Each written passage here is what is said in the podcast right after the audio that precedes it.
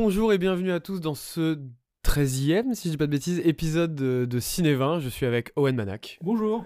et on va vous parler de films, Ouais. mais pas de vin. Parce qu'on n'en a pas. Alors on va s'appeler Ciné Bière et Ciné Café aujourd'hui. C'est ça, exactement.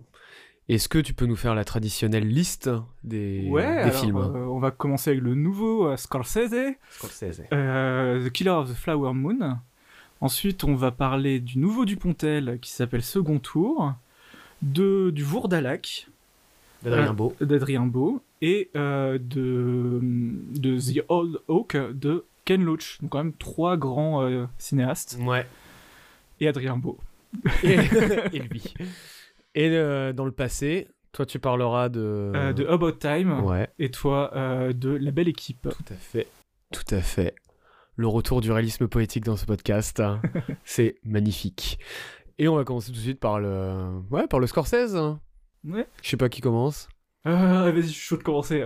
Vas-y, bah je te laisse. euh, C'est long. je te laisse la main. non, moi je vais aller un peu plus loin.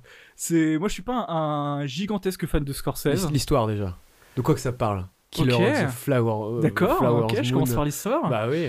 Euh, bah, ça parle euh, d'une tribu de natifs américains qui s'appelle les Osage, Osage, euh, qui, après avoir été bousculés dans plein de... de déplacés dans plein de, d'endroits différents, au final on les fout dans les Badlands, dans les endroits que, qui sont incultivables, que, on, les, on les fout limite dans un ghetto dans la campagne, quoi. Et dans ce ghetto-là, il y a euh, du pétrole. Donc en fait, les Osage, finalement, ils deviennent très très riches en louant leur, leur puits de pétrole aux, aux blancs. Et euh, du coup, dans ce contexte-là, euh, il y a un, petit blanc qui arrive, un vétéran de la guerre, de la, c'est la Première Guerre mondiale? Parce que c'est un... Non, c'est même pas la. Je crois que c'est même pas les guerres mondiales, hein, il me Ah ouais? hein, parce que il me semble que je crois que c'est en 1906 que ça se passe. Ah ok, d'accord. Ouais. donc, donc qui est vétéran d'une guerre, qui, euh, qui revient et qui euh, son, son oncle, qui est quelqu'un qui possède beaucoup de, de ranch et de puits de pétrole euh, dans, dans le coin, qui est assez riche, va l'aider et va le- lui conseiller en gros de se trouver une petite nana Osage. Euh, parce... La première guerre, pardon. Ça se passe en 1920. Ok. Ouais. Donc, donc j'avais totalement raison. T'as raison, mon gars. Euh, donc va lui conseiller de se, de se dégoter une, une femme euh, Osage parce que, parce que tous les gens Osage euh, ont des, des puits de pétrole en, en héritage. Donc en gros, se marier avec euh, quelqu'un d'Osage, ça veut dire devenir riche. Donc c'est ce qu'il va faire. Et euh, il va se marier à une, à une femme. Et euh, dans, du coup, dans cette famille-là, toutes les femmes sont plus ou moins mariées à des hommes blancs. Et, et petit à petit, dans cette communauté Osage, bah, les Osage vont commencer à mourir. Et, et on se demande bien qui c'est qui les tue et pour quelle raison. Sachant que c'est dans la bande-annonce qu'il est tué, hein, donc ça on peut en parler. euh, Oui. Bon, globalement, c'est euh, l'oncle de Niro qui, euh, qui veut s'accaparer les puits de pétrole et du coup qui va commencer à assassiner la famille, enfin déjà à marier tout- toutes les femmes Osage à des hommes blancs et puis à assassiner toutes les femmes Osage une par une. Et, et donc, et donc voilà, on, on- on- c'est pour ça, ça résume à peu près la première heure, il y en a trois. Donc je vais pas vous en dire plus. Qu'en as-tu pensé du film alors C'est long. Euh, Oui, mais à part ça. Non, c'est. euh, Moi, je trouve que euh, c'est très bien fait. Franchement, la, la, la réal est, est, est bonne et pas, pas, pas, pas forcément inventive.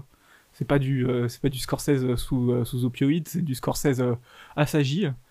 C'est la, la photo est très jolie, les décors, les, enfin voilà, c'est du bon ouvrage. Mais pour moi, il y a un gros problème de rythme. C'est un film qui est, du coup, comme je l'ai dit, un peu pour rigoler, mais euh, je rigole qu'à moitié. C'est très très long, ça dure 3 heures. Euh, au bout de 2 heures de film, il va y avoir un élément, euh, bah, d'ailleurs, qui est pas aussi dans la bonne annonce, donc il y a le FBI qui arrive pour enquêter sur les meurtres. Ça arrive au bout de 2 heures de film. C'est très très long, ça, dis donc, pour, pour amener cet élément, presque un élément déclencheur. hein. Mais. donc voilà, moi je trouve qu'il y, qu'il y a des problèmes de rythme. On peut aussi parler de, du point de vue, mais euh, qui, est, qui est- assez compliqué à aborder parce que bah, Scorsese il est blanc et que c'est vrai que du coup se, se mettre d'un point de vue blanc pour parler de ce, de, sujet-là, c'est peut-être euh, le, la meilleure chose à faire.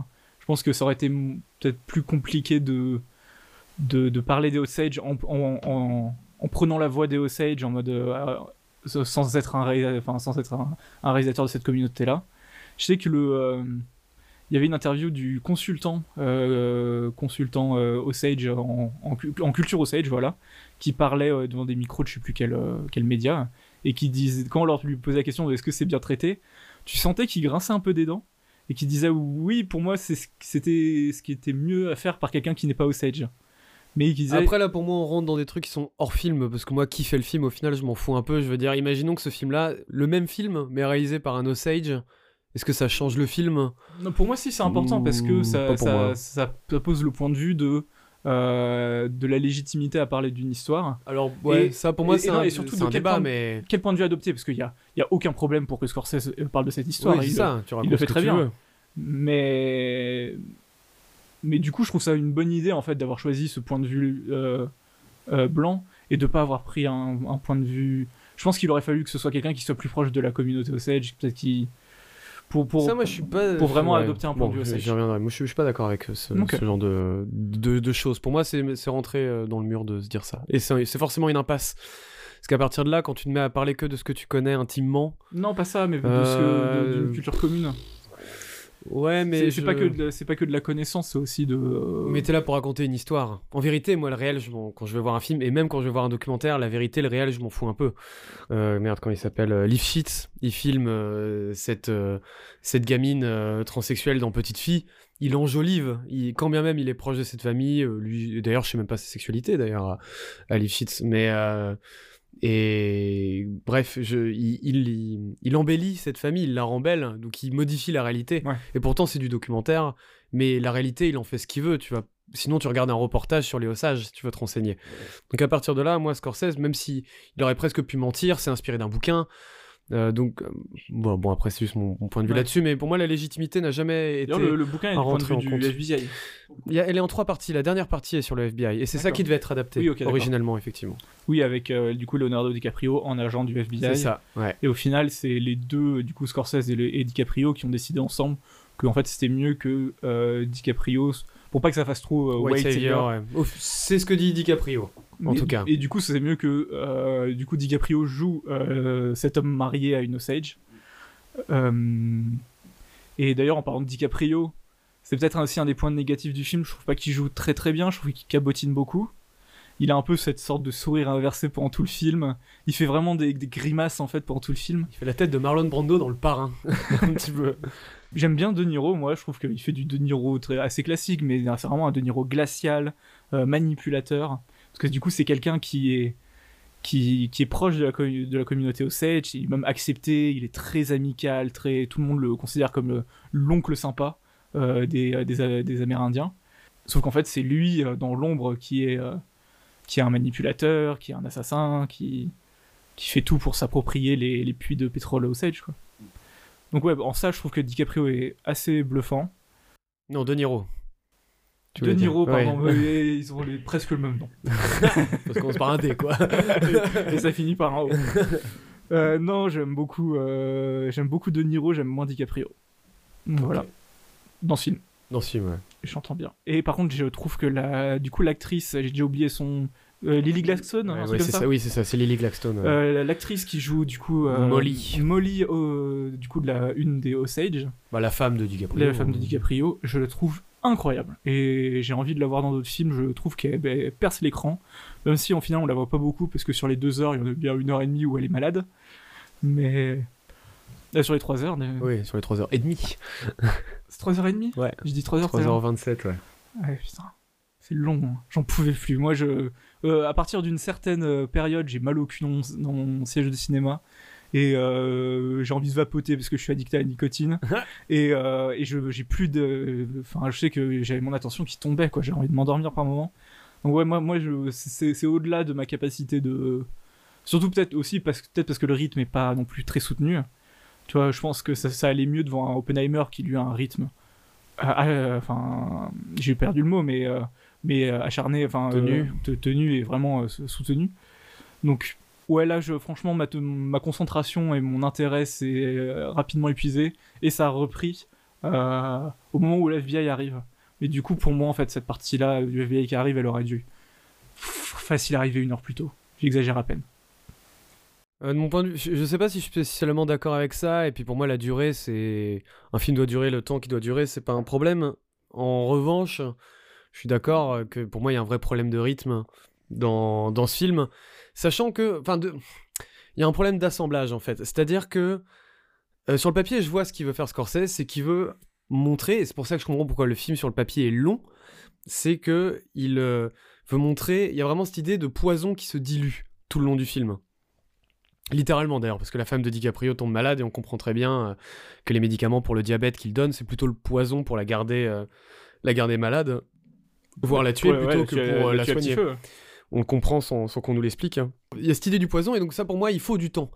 Il faut une notion de temps qui, qui s'immisce pour vraiment cette idée de, de, maladie qui se propage et qui va finir, cette maladie des, bah, des hommes blancs du coup, quoi, qui va, qui va recouvrir euh, cette, euh, cette communauté amérindienne des Osages et, et bah, les, les exterminer. Enfin, les Osages existent encore aujourd'hui, mais si ce n'est les exterminer, en tout cas les, les remplacer, leur prendre tout leur, leur bien, leur pouvoir. Donc sur le papier, moi je trouve ça intéressant et les gens qui adorent le film, c'est ce qu'ils mettent en avant. Le problème, c'est que c'est pas forcément ce que je vois. Euh, je trouve pas que le film réussi, moi, parfaitement ce truc-là, notamment parce que, et c'est étrange venant de quelqu'un comme Scorsese, mais tu l'as dit, moi, Lily Gladstone, moi, je la trouve ni impressionnante, ni, ni mauvaise actrice. En fait, j'aimerais bien la trouver impressionnante, mais comme tu as dit, elle passe peut-être deux heures et demie dans ce putain de lit, dans un lit malade. Et ces scènes-là, elles se ressemblent toutes, en fait. Donc c'est peut-être, je dirais presque sans exagérer, qu'il y a presque une dizaine de scènes où tu as juste DiCaprio qui fait une piqûre à sa femme, et du coup, sur le papier, je vois le parallèle entre le poison de l'homme blanc et bah, visuellement il est en train de l'empoisonner. Sauf que sur le papier, j'ai 10 scènes qui sont exactement les mêmes, quoi.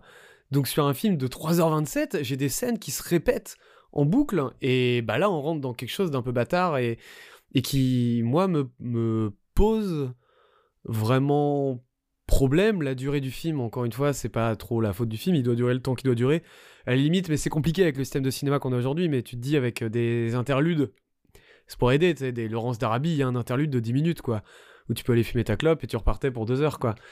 Aujourd'hui, ouais, dans le MK2, je vois, ça me semblerait compliqué de pouvoir faire sortir les gens et les faire rentrer. La seule fois où j'ai eu ça, c'était devant les 8 salopards, euh, la version bobine. Non, mais c'était dans un cinéma particulier. Ouais, c'était que au Grand Rex, c'était que. Non, c'était pas au Grand Rex d'ailleurs, c'était dans un Odéon, un truc comme ça, mais. Ouais. Oui, moi j'avais eu ça pour Interstellar, mais dans le cinéma de Quimperlé, donc un petit cinéma. Euh, ouais, dans Interstellar, ils avaient fait une. Euh, ouais, ouais. Ok. Ouais. Enfin bref, donc moi c'est mon gros problème. De deux, c'est un film effectivement qui se propose euh, par des moments, bon, plusieurs à la fin, donc on va pas dire, mais vraiment littéralement, ce que Scorsese a envie de faire, c'est dénoncer ce qui arrivait aux Osages, et voilà, le dénoncer, le montrer frontalement. ça encore une fois, je trouve que c'est sur le papier, parce que moi ce que je vois pendant 3h27, c'est 3h15 d'hommes blancs en vérité. Je ne vois pas cette communauté. Ils commencent, ils finissent, il y a un mariage, c'est tout. on entend rapidement leur langage, mais moi je ne la vois pas, cette communauté euh, Osage. En vrai, leur, leur coutume et tout, je suis incapable d'en dire ne serait-ce qu'une seule. Et je, je, n'ai pas l'impression de connaître ces gens-là, en fait. Donc même là, je trouve que la notion de point de vue est un peu, un peu euh, ratée, quoi, parce que il dénonce ce qu'il a dénoncé, mais en fait, au final, je... Euh, bah, il y a un peu ce truc-là de montrer, comme Ken Loach le fera, on en parle plus tard, où lui, il montre les gens dont il a envie de parler. Je trouve que Scorsese ne montre pas cette communauté. Enfin, il, elle est dans son cadre parfois, mais encore une fois, je ne, je ne connais pas, je sais pas qui sont les Osages après ce film-là. Je sais historiquement tout ce que tu as dit au début, mais, mais c'est tout. Ensuite, il y a autre chose, parce que je me suis rendu compte en voyant ce film-là, que de certaines choses sur euh, Scorsese, euh, par rapport à qu'est-ce qui fait que moi je trouve que ça marche pas non plus cette idée de poison, c'est que je suis pas sûr que soit Scorsese en fait, euh, enfin que Scorsese soit le meilleur pour faire ce genre de, de trucs très pervers. En fait, Scorsese, euh, c'est pas un cinéaste subtil. C'est pas un cinéaste du subtil. Déjà, c'est un cinéaste moralisateur. Et dans son imagerie, c'est un cinéaste qui n'est pas subtil. Et c'est ça qui fait sa force et qui a fait d'ailleurs, enfin qui a fait d'ailleurs qui peut, que c'est un type qui allie succès critique et public. C'est que en fait sa mise en scène est très brute dans ce qu'il veut dire quand dans Taxi Driver, euh, De Niro, il appelle, euh, j'allais dire DiCaprio aussi, De Niro appelle je sais plus qui au téléphone, que la caméra fait un travelling et qu'on revient sur le couloir, ce qui est un peu étrange parce que la conversation a encore lieu hors champ. Scorsese nous dit littéralement que cette conversation n'a plus d'intérêt, qu'en fait il a déjà fait son choix et qu'il va repartir euh, traquer, enfin faire ce qu'il fait. Je sais plus qui l'appelle De Niro à ce moment-là, mais mais voilà, donc c'est-à-dire CPF. C'est non mais c'est une mise en scène qui qui est très lisible en fait, en vérité, Scorsese et effectivement qui n'est pas subtil quoi. Il est connu pour des mouvements de caméra, des, des trucs de montage très visibles à, l'œil, mais qui communiquent directement avec le spectateur. Là, il n'y a pas ça dans celui-là, parce que c'est pas son sujet. Moi, je comprends pourquoi il a fait ça. Mais je trouve que c'est pas le meilleur pour le faire. Son ventre qui fait des petits bruits depuis tout à l'heure. C'est ma gorge qui fait des bruits bizarres. Là où quelqu'un, tu vois, je pensais vachement devant Killer of the Flower Moon, Flower Moon à un film comme Zodiac de Fincher, où en vérité c'est un peu la même idée, c'est pas le même sujet, mais c'est la même idée que ce, cette obsession du personnage principal de Jack Gyllenhaal pour ce, ce...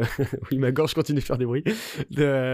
Pour ce, tueur enfin le tueur du Zodiac hein, et bah en fait plus le temps avance plus il devient obsédé mais plus chaque détail devient terrifiant et devient source de danger. Et donc c'est pareil c'est un... une espèce de poison qui se dilue. Et c'est un film qui est long Zodiac sauf que là la longueur sert aussi à ce truc-là de bah oui, ce personnage n'est plus en sécurité nulle part quoi. Quelqu'un comme Fincher, euh, pour moi, arrive beaucoup mieux à, faire ce genre de rendu euh, là où un Scorsese, bah Scorsese, je pense qu'il a besoin de d'avoir des sujets dans lesquels il peut il peut taper et on voit qu'il essaye de faire un petit film de mafia finalement. Sauf que finalement, ça donne des scènes de meurtre qui sont pas très intéressantes. Pareil, qui se répètent. Je trouve que, notamment, il y a une, sans trop spoiler, mais il y a un peu une scène, comme il y a souvent dans des, Scorsese d'ailleurs, où celui qui, qui, commandite les meurtres, bah, comment dire, clean son passage en fait, quoi. Les gens qui ont tué, bah, il va globalement les faire éliminer également.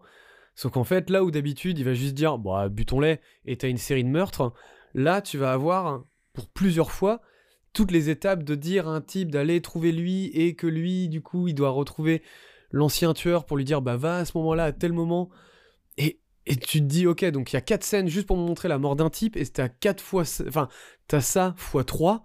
Donc là encore, tu vois, ça fait que ça, donne un film, je trouve, qui tire vachement en longueur, quoi.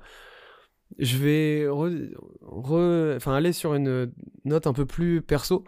Moi, je trouve que Scorsese avait fait le tour avec The Irishman et Silence. Scorsese, il y a deux choses qui guident un peu sa filmo dans les thèmes, c'est la foi et euh, les gangsters. La foi, il l'a réglé avec Silence, c'est le, film où il la regarde le plus droit dans les yeux, où il la questionne. Et euh, The Irishman, c'est le film où il dénature le, gangster. Là, ce qu'il fait avec euh, Killer of the Flower, Flower Moon, c'est très clairement. Enfin, moi, je vois. Après, c'est toujours été quelqu'un d'extrêmement référencé, mais pour moi, il veut faire les films de son enfance.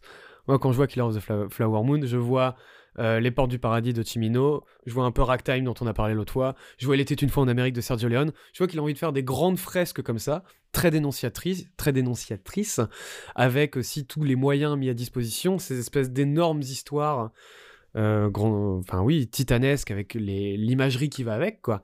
Et imagerie, enfin tu l'as dit, mais qui est vraiment effectivement très impressionnante, quoi. Je veux dire, les... techniquement, c'est un film incroyablement solide et qui a vraiment effectivement des, des moments très impressionnant. Seulement, je trouve que là où ça fait partie de ces cinéastes du, Nouvel Hollywood qui ont réussi à se réinventer, notamment lui en prenant le numérique, euh, vraiment des films comme Aviator, comme Gang, of London, euh, comme Le Loup Street, tout ça, qui sont vraiment des films qui prennent le numérique et qui l'utilisent comme un nouvel outil. C'est tourné en numérique Killer of the Flower Moon, sauf que là, je le vois revenir à un cinéma qui existe déjà, et je le vois faire la même chose en moins bien. Et je trouve que c'est un film qui sent le vieux je trouve ça un peu dommage. Après, je peux comprendre qu'un mec comme Scorsese, qui a fini ce qu'il avait à dire, finalement ait plus envie de faire que les films qui l'ont bercé étant gamin et qui se dit bon, je fais ce que j'ai envie. C'est pas quelque chose qui me choque, mais je trouve pas qu'il le fait, euh, si, bien que ça. C'est un peu mon mon problème avec ce film-là. Quand bien même, ça reste Scorsese. Il y a des scènes, il y en a une, bon, c'est un peu tard, donc je peux pas trop spoiler, mais pour euh, ceux qui l'auraient vu, il y a une scène euh, en prison on va dire que DiCaprio apprend une, sale nouvelle, qui est une scène déjà, le décor de la prison est assez incroyable, parce que c'est vraiment des espèces de cages, plus que des, plus que des prisons. Et c'est une espèce de noir infini, ce qui donne vraiment à cette scène quelque chose de très froid et très onirique en même temps. Donc il y a, quand même des moments de cinéma euh, vraiment impressionnants, quoi. Je veux dire, Scorsese, il sait encore filmer, vous verrez pas un seul cadre qui n'est pas bon. Et voilà, il y a quand même des, moments de. Il y a un travail de, sur la musique qui est assez intéressant parce que c'est un peu le seul truc qui fait que le poison. Enfin, que cette métaphore du poison euh, vient, c'est qu'à chaque fois qu'on voit De Niro et DiCaprio ensemble, et qui se mettent à parler. Il y a toujours cette espèce de musique, un peu de suspense qui revient toujours pour nous rappeler que c'est pas des retrouvailles de famille, mais bien des trucs de business. Et il y a, y a, beaucoup d'idées de, comme ça où régulièrement le film arrive quand même à me remettre dans son récit. Euh, voilà, j'ai pas envie de dire aux gens que je le conseille pas, c'est un film que je conseille. Et, d'ailleurs, ne serait-ce, je finirai là-dessus, ne serait-ce que effectivement c'est une fresque. Et bon, il y a le Napoléon du coup qui arrive de bientôt, mais une fresque, c'est pas si fréquent que ça. Encore plus à notre époque, c'est pas un, pas un style de cinéma qui est, qui est tant présent que ça, quoi, cette idée de, de ouais, d'espèce de, truc euh, de grandeur à la Sergio Leone, euh, tout ça. C'est pas un truc qui est si présent que ça. Et euh, bah, rien que pour ça, déjà, c'est. C'est rafraîchissant. et puis l'histoire, elle est passionnante de, mm. de cette communauté, de ce, ce mec un peu perdu entre, et entre. Il veut faire plaisir à son oncle, et en même temps il, comment, il a des sentiments pour cette euh, Nana Osage et même il aime bien sa famille on va dire euh, qu'il a créé avec elle et du coup qui se retrouve à moitié entre les deux à devoir faire un choix cornélien et ce, personnage est super intéressant surtout que c'est vraiment un personnage de lâche voilà c'est vachement intéressant de suivre ce personnage là qui est qui est lâche qui prend toutes les pires décisions mais qui est lâche et un peu stupide en plus de ça oui c'est quelqu'un de simple qui, qui c'est pour ça qu'il se fait complètement manipuler par son oncle et qui de façon très très facile, quoi. Bon, au final, on en a parlé plus négativement que positivement, mais faut, faut retenir qu'il y a, il y a de la, il y a, il y a, il y a du savoir-faire derrière tout ça. Ça, ça reste Scorsese. C'est ça, il ne fait pas du tout partie de ces gens qui ont complètement basculé dans des nanars ou dans des trucs. Euh, voilà, quoi. C'est quelqu'un qui. Oui, c'est Paris de Scott. Euh, je suis pas d'accord avec ça. Mais non, mais je dirais des gens, dans des gens que j'aime bien, des, des, gens comme De Palma, ou qui, qui est plus ou moins mort avec le numérique, qui a, qui, pas réussi à prendre le tournant, là où en vérité, en termes de talent, De Palma ne démérite pas par rapport à, à quelqu'un comme, euh, comme Scorsese. Mais voilà, et je, je sens un peu aussi dans Killer of the Flower Moon, je trouve pas ça réussi encore une fois, mais il y a un peu cette idée, on sait que Scorsese a beaucoup critiqué euh, les films Marvel, et euh, moi je suis d'accord globalement avec tout ce qu'il a dit, sachant que j'encourage tout le monde à plutôt lire l'article que plutôt lire l'article relayé par des gens qui ne sont pas d'accord avec lui et qui dénaturent ses propos, parce que ce n'est pas vrai. Je vois souvent qu'il dit que les films de super-héros, c'est de la merde. Il n'a jamais dit ça. Il dit les films du Marvel Cinematic Universe, c'est de la merde, et il a raison. non, enfin, il dit même pas c'est de la merde en plus. Il dit, il, parle que c'est, il dit que c'est du Disneyland quoi. C'est du, euh, comment il appelle ça, du parc d'attractions. Il dit que c'est du parc d'attractions. Il dit que c'est du cinéma qui ne fait pas réfléchir. Il dit que le divertissement n'est pas forcément fait pour oublier de réfléchir. Il parle, enfin bref, il, a tout un discours là-dessus. Et le résumé a. Et aussi, je, dis une précision parce que des fois, je sais que des gens peuvent être floutés. Là, moi, je viens de dire clairement ce que je pensais. Je pense que le Marvel Cinematic Universe, euh, c'est de la merde. Je ne dis pas, et lui non plus, euh, que les gens qui aiment ces films-là sont des abrutis. Hein. Vraiment, genre, c'est vraiment une, un truc qui est. C'est con qu'il soit nécessaire de le dire, mais. Euh, mais voilà, je, moi, quand je. J'ai du mépris pour ces films-là. Pour ces films-là et les gens qui les produisent les gens qui vont les voir, je trouve ça dommage d'aller voir ça plutôt qu'autre chose, mais quelque part, c'est pas mon problème en fait. Les gens vont voir ce qu'ils veulent, et surtout, et on en connaît, il y a des. Enfin, dire que t'es bête parce que t'aimes des films que, qui, moi, me plaisent pas, ce serait euh, extrêmement déplacé et très, très prétentieux, et, et c'est pas ma pensée. Et Scorsese ne l'a jamais dit comme ça non plus. Donc voilà, je tenais, je tenais à préciser ça aussi. Mais bref, ce qu'il voulait faire avec Killer of Flower Moon aussi, c'est, je pense, ramener du divertissement et de l'ampleur Enfin, faire un cinéma populaire, mais aussi euh, différent, en revenant aux sources. Je sais pas si tu as rajouté euh, non, quelque chose. J'ai beaucoup, de parler, beaucoup parlé, donc je vais te laisser enchaîner sur euh, second tour ouais, de Bébert. De Bébert, de Albert Dupontel.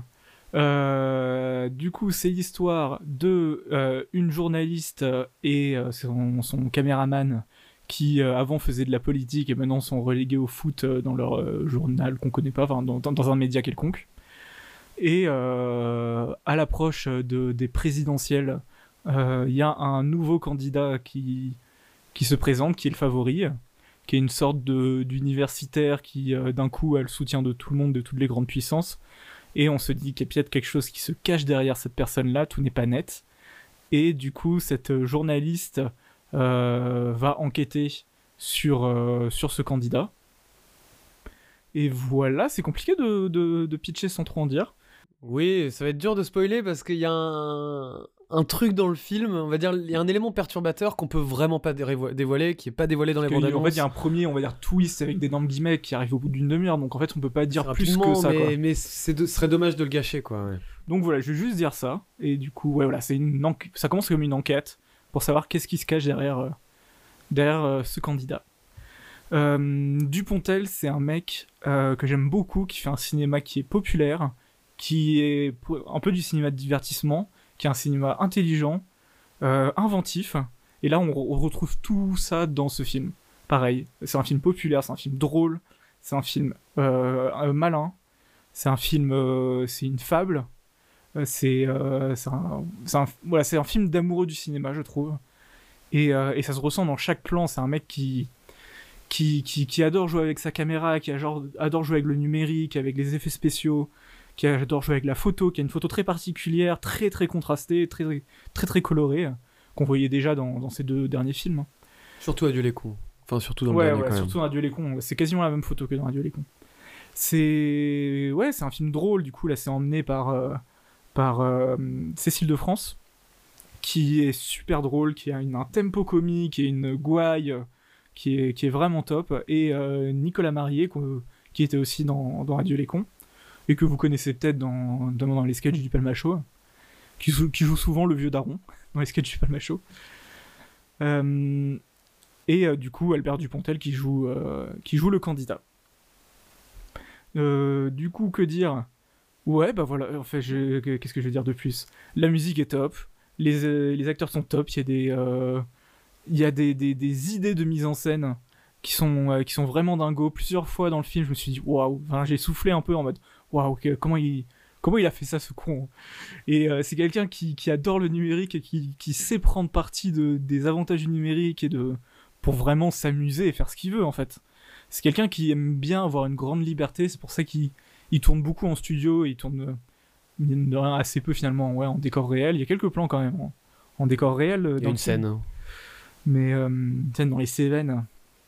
Non, c'est quelqu'un qui, c'est quelqu'un qui s'amuse, qui s'amuse avec les drones, qui s'amuse avec euh, des fonds verts, avec. Euh, euh, il y, a notamment un plan pendant un gala où où t'as la caméra qui tourne autour d'un groupe. Sauf qu'il y a aussi, comme c'est un gala, c'est bondé, il y a des gens partout. Il y a aussi des gens en premier plan et vraiment la caméra fait une sorte de travelling circulaire et vrai et ça donne une sorte d'effet surréaliste on, essaie de savoir comment ça a été fait. Toi, tu pensais qu'il n'y avait aucun effet euh, euh, numérique, aucun, aucun effet numérique et que c'était juste la une valeur d'échelle, enfin de de, de distance de focus et tout. Mais euh, mais, l'effet, le rendu est tellement surréaliste que ça me, ça me paraît même bizarre que ce soit fait juste comme ça. Mais non, c'est quelqu'un qui, qui s'amuse. Et genre, à un moment, il se dit Ah bah, j'aimerais bien qu'il y ait une baston dans mon film. Bah, il y a une baston, elle est très très bien filmée et elle est mieux filmée que, que la plupart des films de baston que, que ce que je vois. C'est pas du farang non plus. Hein. Oui, oui, non, mais bien sûr. Mais, euh, mais... bordel, les, tous, les coups, tous les coups, tu les sens. Il euh, n'y a pas de. Enfin, c'est pas surcuté. C'est. Franchement, ça, ça marche trop bien. Tu sens qu'ils s'amusent en fait. Il voulait faire une, il voulait avoir des des enfin des cascadeurs et des cascadeuses et, euh, et se faire sa scène de baston, bah il l'a faite, ça marche de ouf. Ouais, c'est un, un, cinéma d'amoureux du cinéma et c'est un cinéma généreux euh, généré aussi en émotion, parce que bah, de toute façon, comme comme c'est une précédente, enfin Adieu les cons, euh, qui n'a pas fini euh, la séance en turbo chialade, bah là c'est presque pareil. Je suis peut-être un je trouve qu'il manque un petit truc à la fin quand même. J'ai pas autant chialé que sur Adieu les cons. Adieu les cons, ça m'avait vraiment ravagé. mais là, là, là, il m'a manqué peut-être le petit truc pour me pour me faire tirer une larme de plus. J'ai tiré quelques larmes à un moment, mais mais je sais pas, il m'a manqué un petit, un petit truc en plus.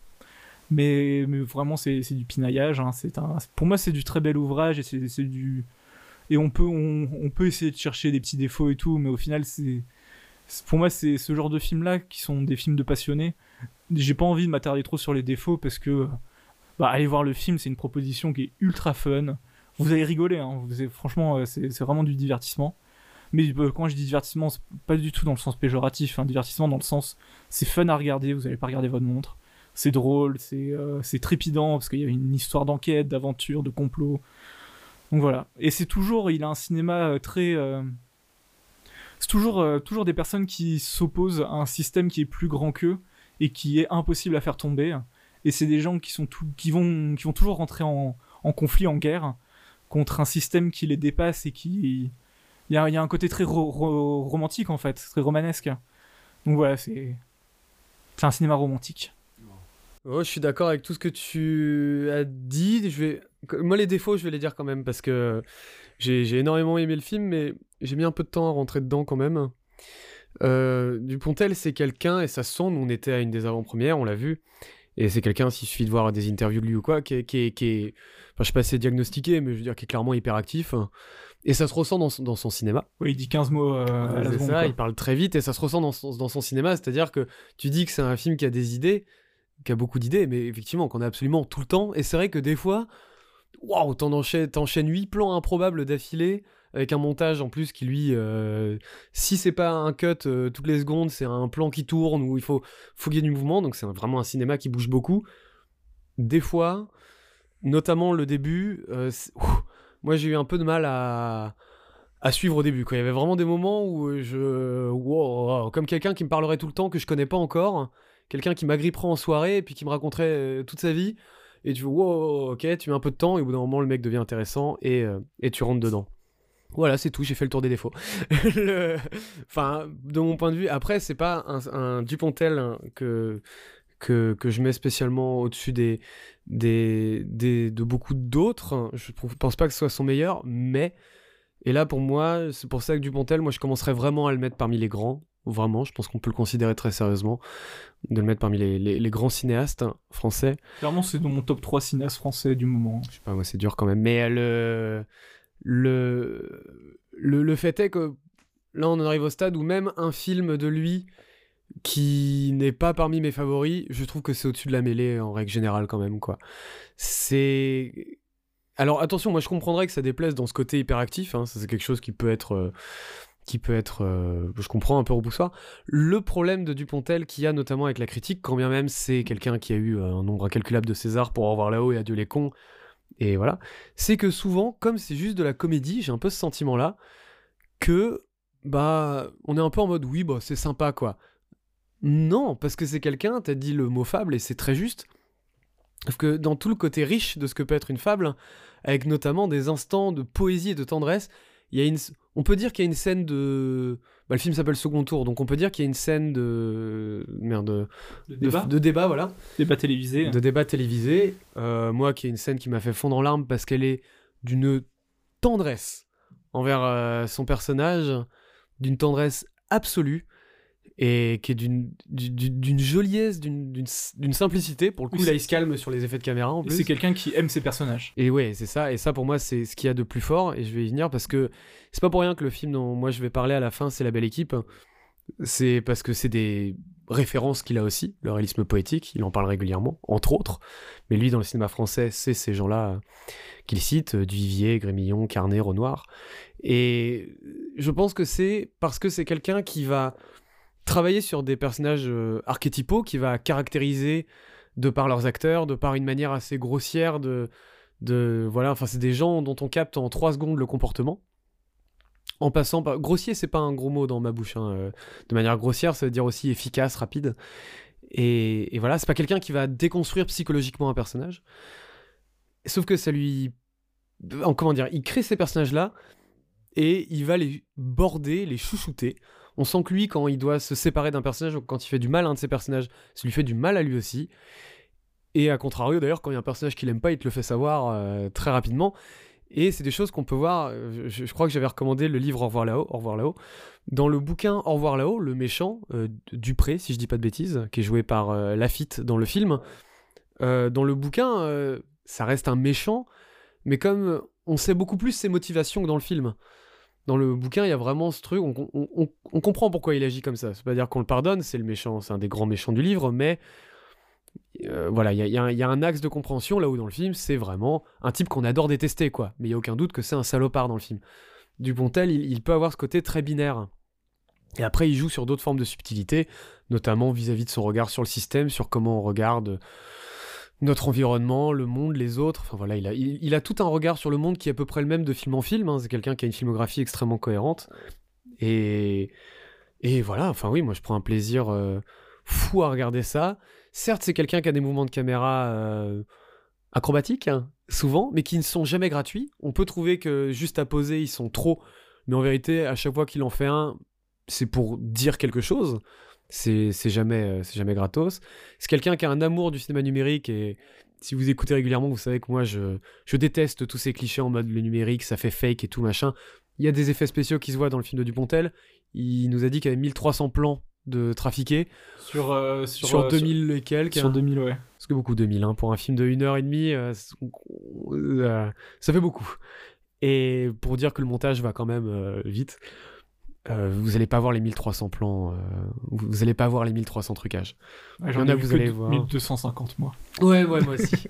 non, mais après, il y en a qu'on peut deviner d'ailleurs aussi. Mais Enfin, qu'on peut deviner qu'il y en a un parce que le plan est juste impossible. Mais, mais voilà, il, euh, il y a un amour voilà, du, du, trucage. Et c'est drôle parce que c'est un cinéma à la fois très artisanal et très numérique. Comme quoi, c'est deux choses qui sont pas du tout opposées.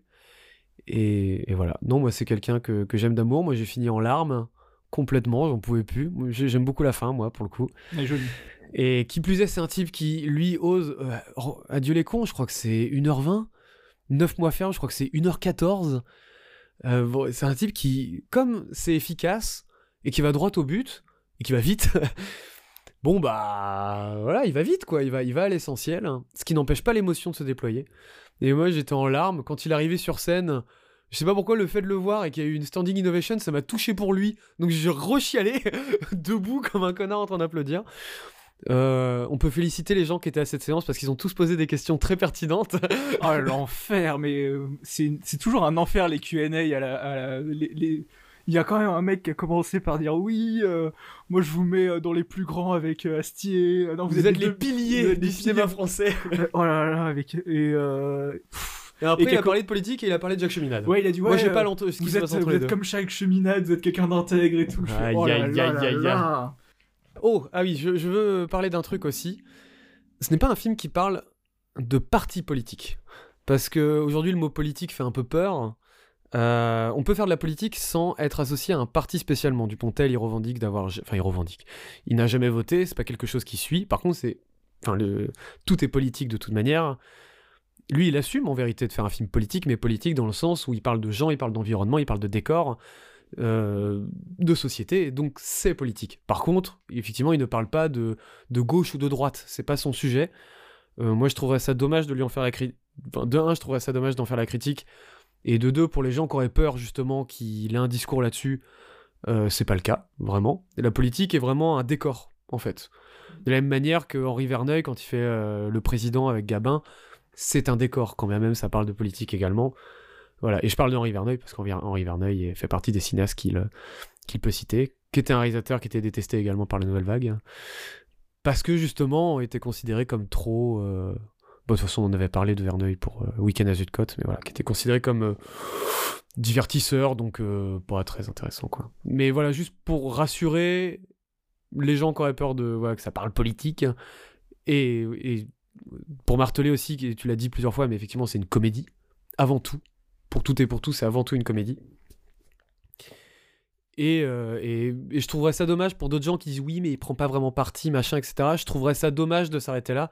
Parce qu'on peut prendre le pouls d'une société, on peut avoir un discours sur des gens, on peut créer des personnages, les aimer, raconter une belle histoire dans un cadre politique sans dire euh, voter euh, Mélenchon. Voilà. Voter Mélenchon. je sais pas, mais, en tout cas, non, c'est. Je sais pas euh, d'autres choses. Ouais, c'est en fait du coup le, le fait qu'il parle de politique, euh, le, reproche qu'on peut lui faire, c'est qu'il se mouille pas trop. Au final, euh, les choses qu'il dit sont assez basiques. De ah bah il faut il faut être plus écolo et faut être plus gentil les uns envers les autres, faut être plus simple dans la vie. Quelque chose qui est quand même un discours très accepté et, et les méchants c'est les gros actionnaires et tout.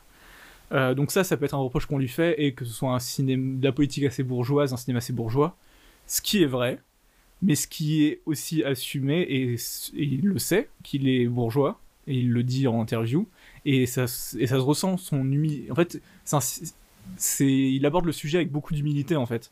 Ce qui fait que pour moi, je peux pas trop lui faire ce reproche-là, parce que... Euh, au final, il a une sorte de vision un peu, euh, pas utopiste, mais assez légère de, de, ce qu'il va aborder. Mais ça marche parce que c'est une fable, parce que, euh, parce qu'au final, lui n'est pas politique, il n'a pas de connaissances en politique, il n'a pas, il, a pas non plus un. En politicien, parce que quand tu lui parles de capitalisme et tout ça, c'est un type qui peut te parler pendant des heures et qui a, une, qui a des connaissances vraiment sur notre, notre monde actuel. Mm. Il... Vraiment, quand il parle. Du coup, voilà, pour moi, c'est assumé que c'est pas justement du Ken Loach qui va, qui va être très précis dans ce qu'il veut dire, très, très précis sur les problèmes et tout. Là, c'est une fable. Euh, n'allez pas le voir comme un brûlot euh, politique, allez le voir comme, une, euh, comme un conte. Euh, un conte politique, je sais pas si ça existe. Bah, Dupontel l'a fait. Voilà, c'est ça. Dupontel l'a fait. une fable politique. Euh, non, je trouve, euh, je trouve que c'est très joli. Voilà. Je suis d'accord avec toi. Et je pense que parfois, juste parler des gens, encore une fois, mais on en reparlera pour la belle équipe, et j'en ai parlé pour le cas des brumes, parfois juste montrer les gens tels qu'ils sont, sans vouloir forcément montrer des gens qui renversent le système ou quoi.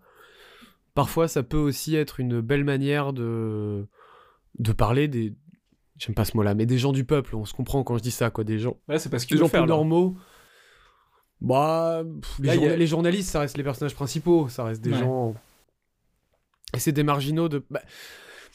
on peut pas spoiler, mais il y a quand même un, personnage quand même euh, qui qui peut symboliser cette simplicité aussi et et, et voilà. Et, et le problème, c'est qu'en fait, si tu fais un brûlot politique, tu peux pas être léger.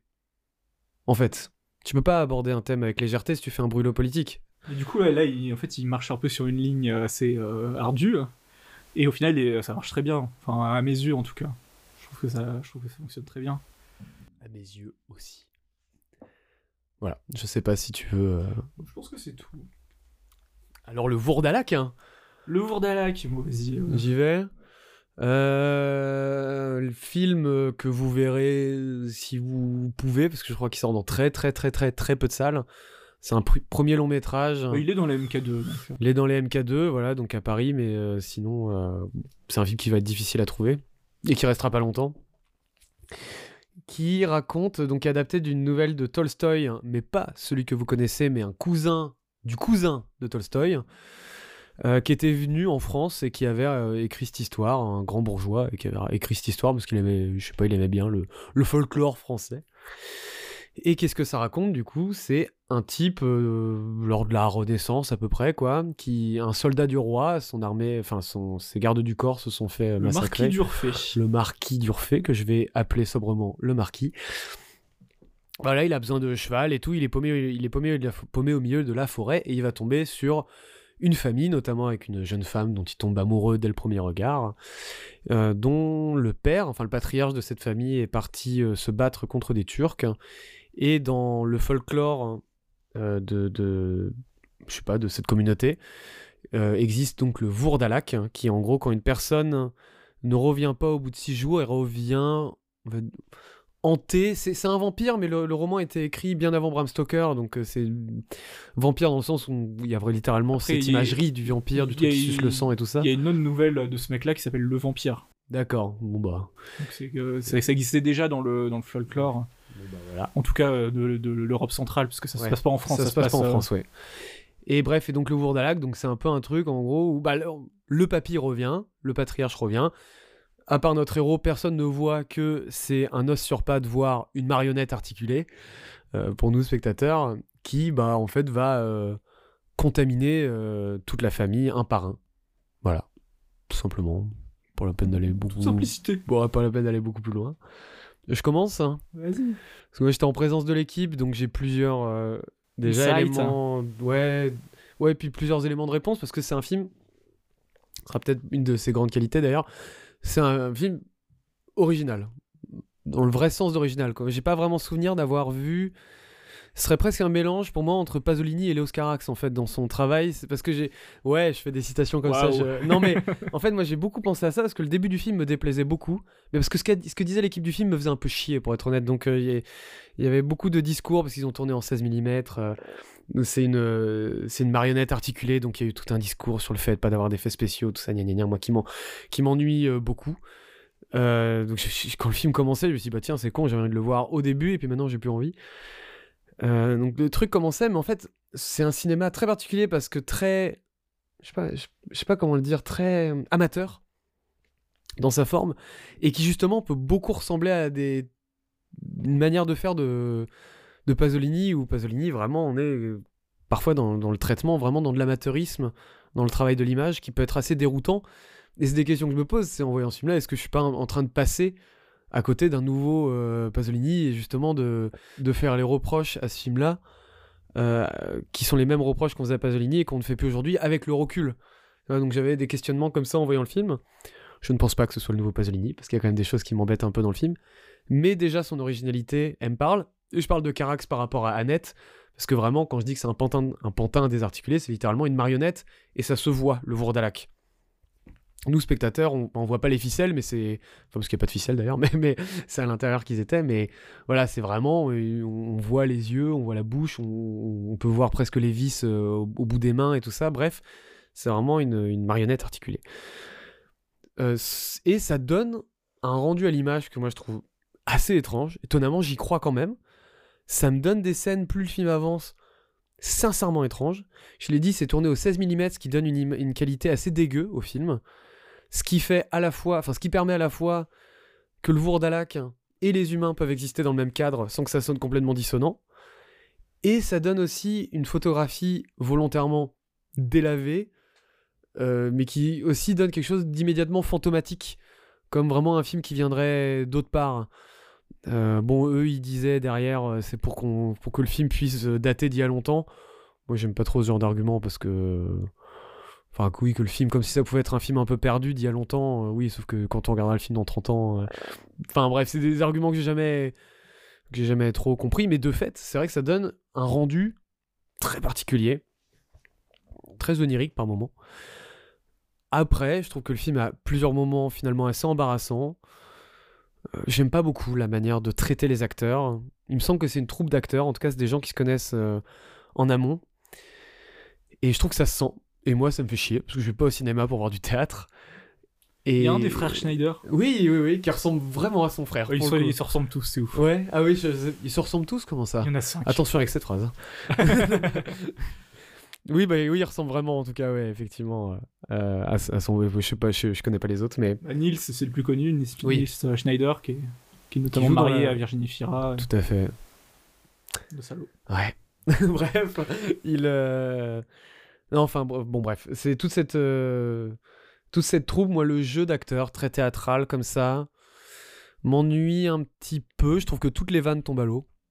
Parce que c'est un film qui a un côté un peu kitsch et un peu volontaire. Nous, ils l'ont dit, vous avez le droit de vous marrer. Hein. Euh, ça tombe mal parce que moi, j'ai pas rigolé. J'aime pas ce côté troupe d'acteurs. Je suis pas au cinéma pour voir ça. Ça me dérange et, et ça m'a pas ça, ça fait partie des trucs qui, qui me dérangent pas. Par contre, comme je l'ai dit, plus le film avançait, plus je l'aimais bien. Et j'aime beaucoup la fin, notamment avec certaines scènes très dérangeantes. Et je ne parle pas de celles dont on a parlé, dont celles euh, qui l'auront vu, penseront, une scène de sexe, on peut le dire, qui est vraiment particulière. Mais même tout ce moment un peu final, je trouve qu'il y a des vrais moments atmosphériques, des vrais moments dérangeants, baroques, et une très jolie fin. Voilà. Ok. Je t'en prie.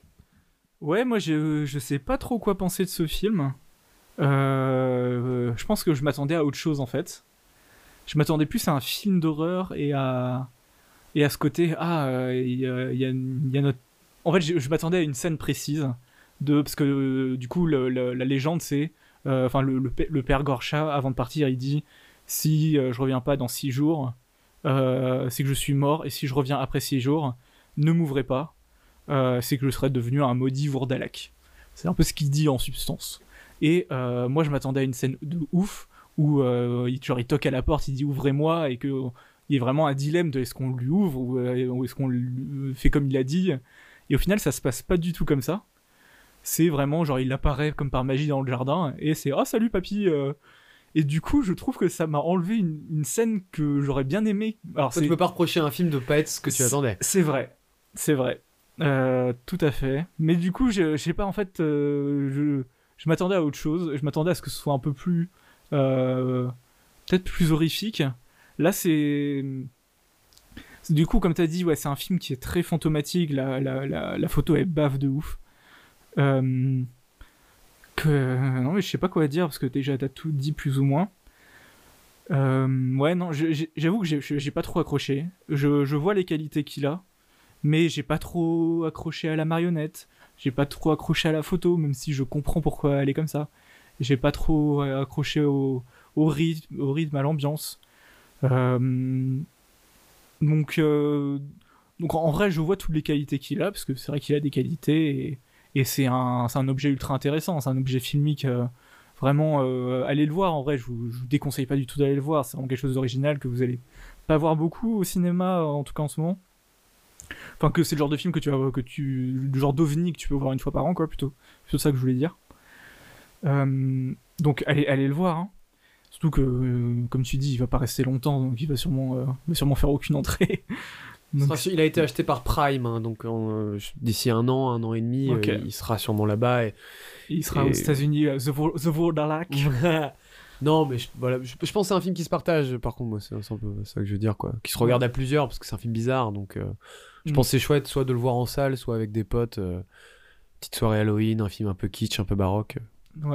Non, j'aime beaucoup, j'aime beaucoup le personnage de, la, de Zenka, qui, euh, qui, qui, est la, la nana, la, la, fille du, du vieux Gorcha dont le marquis tombe amoureux, qui est un personnage très énigmatique, qui est qui, qui est malheureuse parce qu'elle a perdu un amant, du coup, qui est toujours ailleurs, qui est. Et en même temps, qui commence à s'attacher à ce marquis, qui, euh, qui comprend assez vite que son père n'est pas son père. Euh, lui, il voit la marionnette, quoi. Bah, hmm. le, marquis, lui, il a compris seconde zéro que, que ben non, c'est pas votre père. Qu'est-ce que. Et. Euh, non, il y a des scènes. En fait, il y a aussi un. Tu sens qu'il a envie de faire des, des scènes qui, qui marquent. Euh, il y a une scène avec un yinche, il y a une scène avec euh, la scène de sexe, il y a une scène avec une falaise, il y a des, il y a, des, tu sens qu'il a envie de créer des tableaux qui fonctionnent très très bien. Ça, j'ai rien à dire. Du coup, Zdenka, elle a une, elle est, elle a une tenue. Bah, du coup, je t'en parlais tout à l'heure. C'est comme euh, le là-haut, j'ai un, j'ai un tableau de Moucha qui est en fait une pub, je sais plus moi, du début du siècle dernier, pour, euh, pour Mouette et Chandon, euh, le grand crément impérial, ou pour aller voir sur internet, du coup, euh, Alphonse Moucha, où c'est une femme avec une longue robe un peu jaunâtre et beaucoup de bijoux un peu genre gypsy et tout. C'est exactement la même femme que dans le, le Vourdalak. Du coup, je pense qu'il y a une, il y a une, une ref, une influence. donc non, je, en vrai, l'ambiance est cool. cette vieille maison, une ancienne ferme, qui est très grande, avec des, vieux, des vieux murs, des. Enfin, le, film arrive direct à te mettre dans l'ambiance avec euh, cette, euh, cette maman qui, qui, prépare un bouillon dégueu. Enfin, tout est là pour te mettre un peu mal à l'aise, pour te dire, pour te faire dire, il y a un truc chelou dans cette famille. Euh, tu, enfin, voilà, t'as envie, de, as envie de dire au marquis, casse-toi de là tout de suite, trouve un cheval ailleurs. Y a pas, et et ça, parce que son, son, à chaque fois, le, le, le chef de la famille, euh, il dit Je vous trouverai un cheval, je vous trouverai un cheval. Et en fait, il y a toujours un truc le père, euh, le fils qui tombe malade. Enfin, il y a toujours un truc qui, qui l'empêche d'avoir ses, ses, fichus euh, chevaux. Donc voilà, c'est c'est une sorte de proto-film de vampire qui, qui est très spécial. J'ai vu, c'est genre la sixième ou septième adaptation de la famille du Vourdalak parce qu'en fait, il y en a eu beaucoup des Russes. Les Russes ont beaucoup adapté, euh, adapté ça. Il y a eu aussi Mario, Bava. Euh, et, Mario Bava, je crois que son film, il est genre divisé en trois parties. Ouais, c'est trois. Et c'est ça, c'est que une des trois parties. La, nouvelle fait 15 pages, hein, en fait. Hein, elle est vraiment très courte. Donc, euh, donc voilà, en, vrai, c'est un ovni, allez le voir. Hein. C'est le genre de film que vous, que vous voyez pas tous les jours. Toujours sympa de, de découvrir ce genre de cinéma. Et si on parlait de Ken Loach alors? Waouh euh, On peut préciser qu'on en sort, plus ou moins. On l'a vu il y a, euh...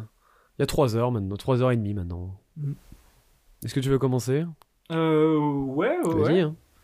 Euh, que dire? Bah du coup, c'est vraiment du classico-classico euh, Ken Loach.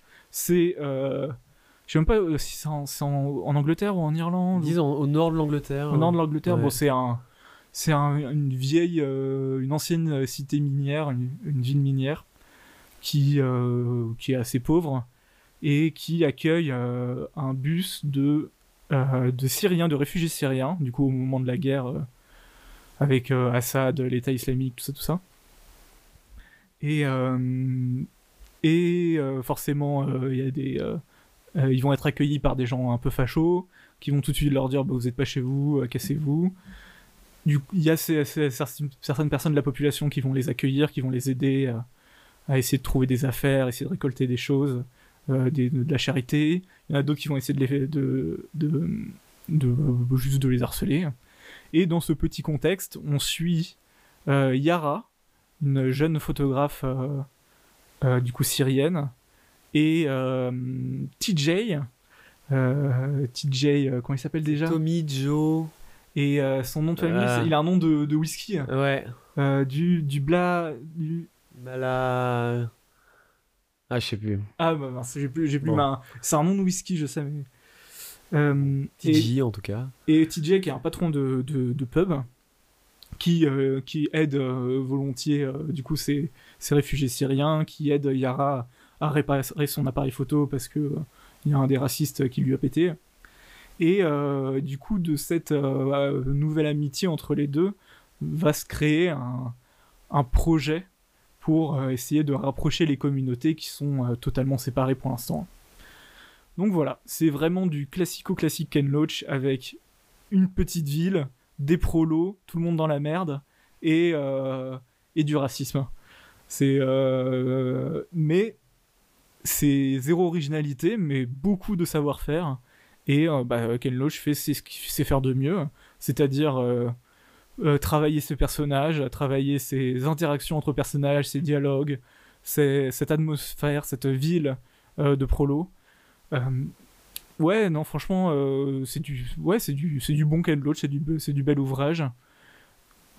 Qu'est-ce que je peux dire?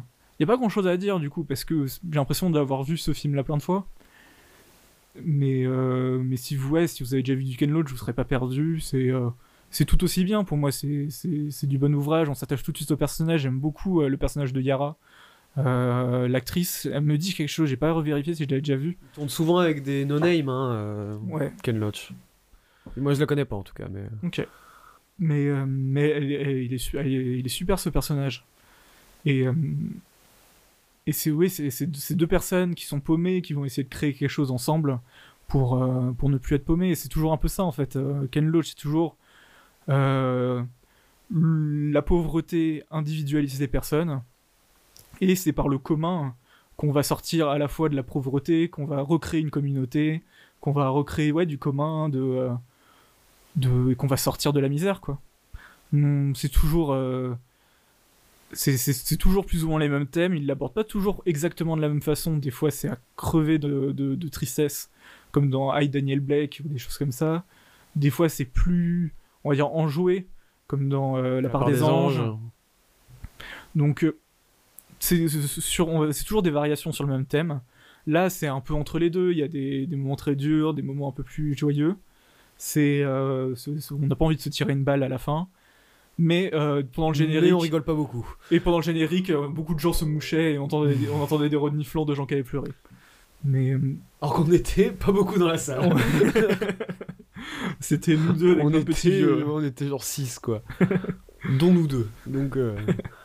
Non, c'était. Donc moi j'aime beaucoup. C'est c'est du Ken Loach qu'on aime bien. Et c'est du Ken Loach où voilà, vous, vous allez tomber amoureux des personnages et, et c'est quelqu'un qui, ouais, qui aime ces personnages et qui, te le, qui, qui arrive à, à, nous les faire aimer. Ouais, je suis, je d'accord avec euh, toi. C'est quelqu'un qui. Il y, a, quand même un vrai savoir-faire et, pourtant, effectivement, hein, sur le papier, je veux dire, c'est du cinéma qui raconte un drame social avec une photographie pas spécialement colorée. Euh, des personnages qui sont pas au top de leur forme, avec une mise en scène qui pour le coup qui est un peu l'anti Dupontel total, mais Dupontel d'ailleurs cache pas son admiration pour des gens comme Ken Loach aussi, qui arrivent à aborder ça avec une réelle simplicité, mais ce qui n'enlève pas un vrai savoir-faire cinématographique et un vrai, c'est bête à dire, mais un vrai savoir de conteur aussi quoi.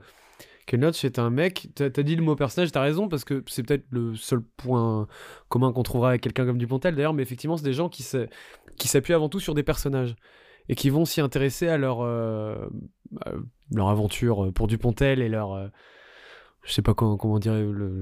Bref, leur, histoire. Je sais pas trouvé de mot équivalent pour Ken. Et qui vont voilà, suivre ces personnages.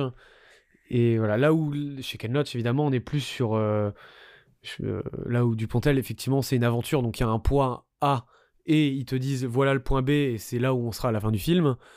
Il n'y a pas ça dans Ken Loach. Tu sais pas spécialement ce que c'est que le point B en vérité dans, dans, dans, dans Ken Loach, généralement.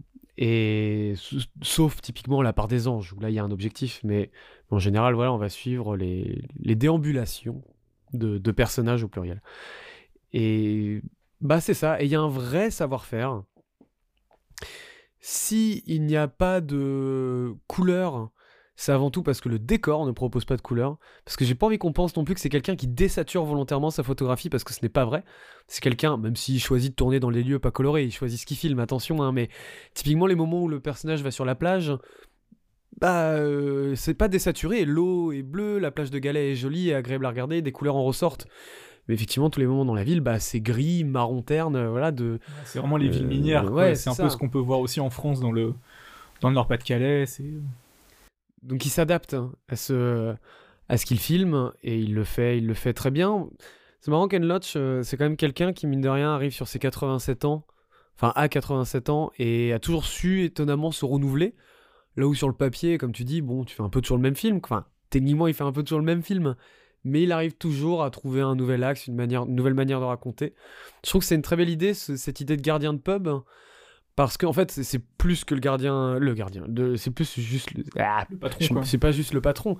C'est que c'est le patron du seul pub encore ouvert, en fait. C'est le seul lieu de commun. C'est le seul lieu où les gens peuvent se rencontrer. C'est ça. Et du coup, les racistes, comme les, comme les réfugiés, quoi, presque.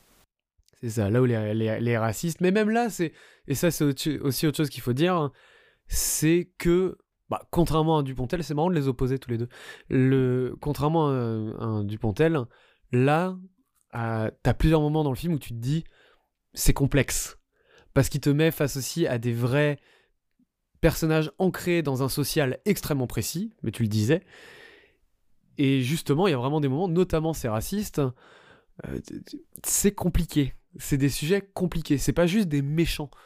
C'est. Et c'est toujours agréable. Je sais plus pour quel film j'ai le sentiment d'avoir déjà eu ce discours-là, donc j'ai pu le, le, dire. J'ai dû le dire dans un autre film à, à cette table.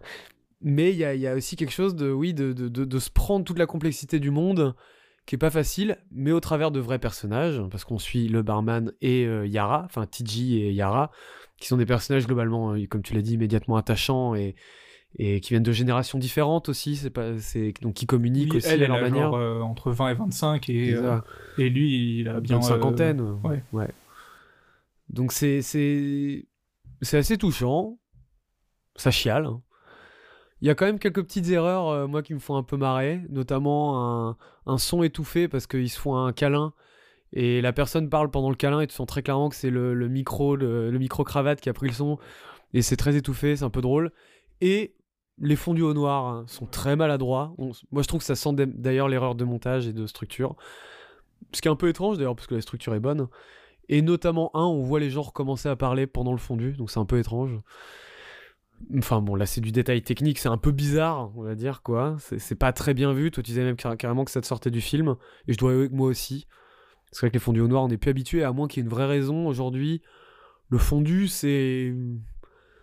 Ça fait plus partie de notre grammaire euh, actuelle. Est-ce qu'il se comprend Parce que c'est un peu une paresse finalement le fondu. Euh. Bah, moi je peux le comprendre le fondu quand on sent vraiment que c'est la fin d'un acte et qu'on va, on va, on va changer sur un autre. Mais oui, là ça faisait vraiment. Euh, ah, on sait pas comment terminer la scène. Ouais, on met un fond de au noir. Ouais, je suis d'accord. Mais c'est les seuls défauts que je trouve au film et c'est pas grand chose. Oui. Voilà.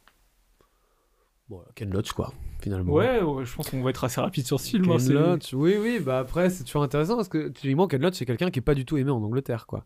Ah ouais? Ouais, bah d'ailleurs, t'as vu, c'est que des prods françaises. Why Not Production, c'est français. Donc les responsables de la vente internationale d'un film anglais est une mode de prod française. Il y a Canal qui est là.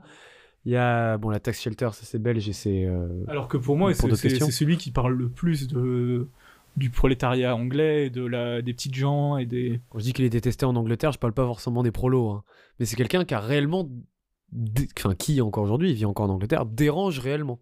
Ah ouais. ouais. Ce qui, est, ce qui est toujours un. Oui, alors qu'en France, il est tout le temps à Cannes, euh, chaque. Euh, toujours à Cannes. Tous les deux ans, à chaque fois qu'il sort un film, quoi. Il y a son public, bon, c'est pas un mec qui tape le million d'entrées, hein, mais euh, on peut être sûr que c'est c'est un film qui va faire euh, ses 200, 300, 400 000 entrées, quoi. C'est qui va avoir un public qui est, là. C'est un nom, quoi. C'est un nom qui est reconnu. Bref. I'm just Ken. Ken Kaneki, bien sûr, Necfeu. On a oublié de le dire, mais c'est Necfeu. Voilà. Enfin, Ken Kaneki, non, Ken euh, Samara. Bref. c'est une ton d'une chanson, Ken Kaneki. Film du passé? Ouais. About Time About Time, oui, qui il était temps en français, mais je n'aime pas le titre français. Bah, c'est bon, c'est de la traduction. Allez, vas-y.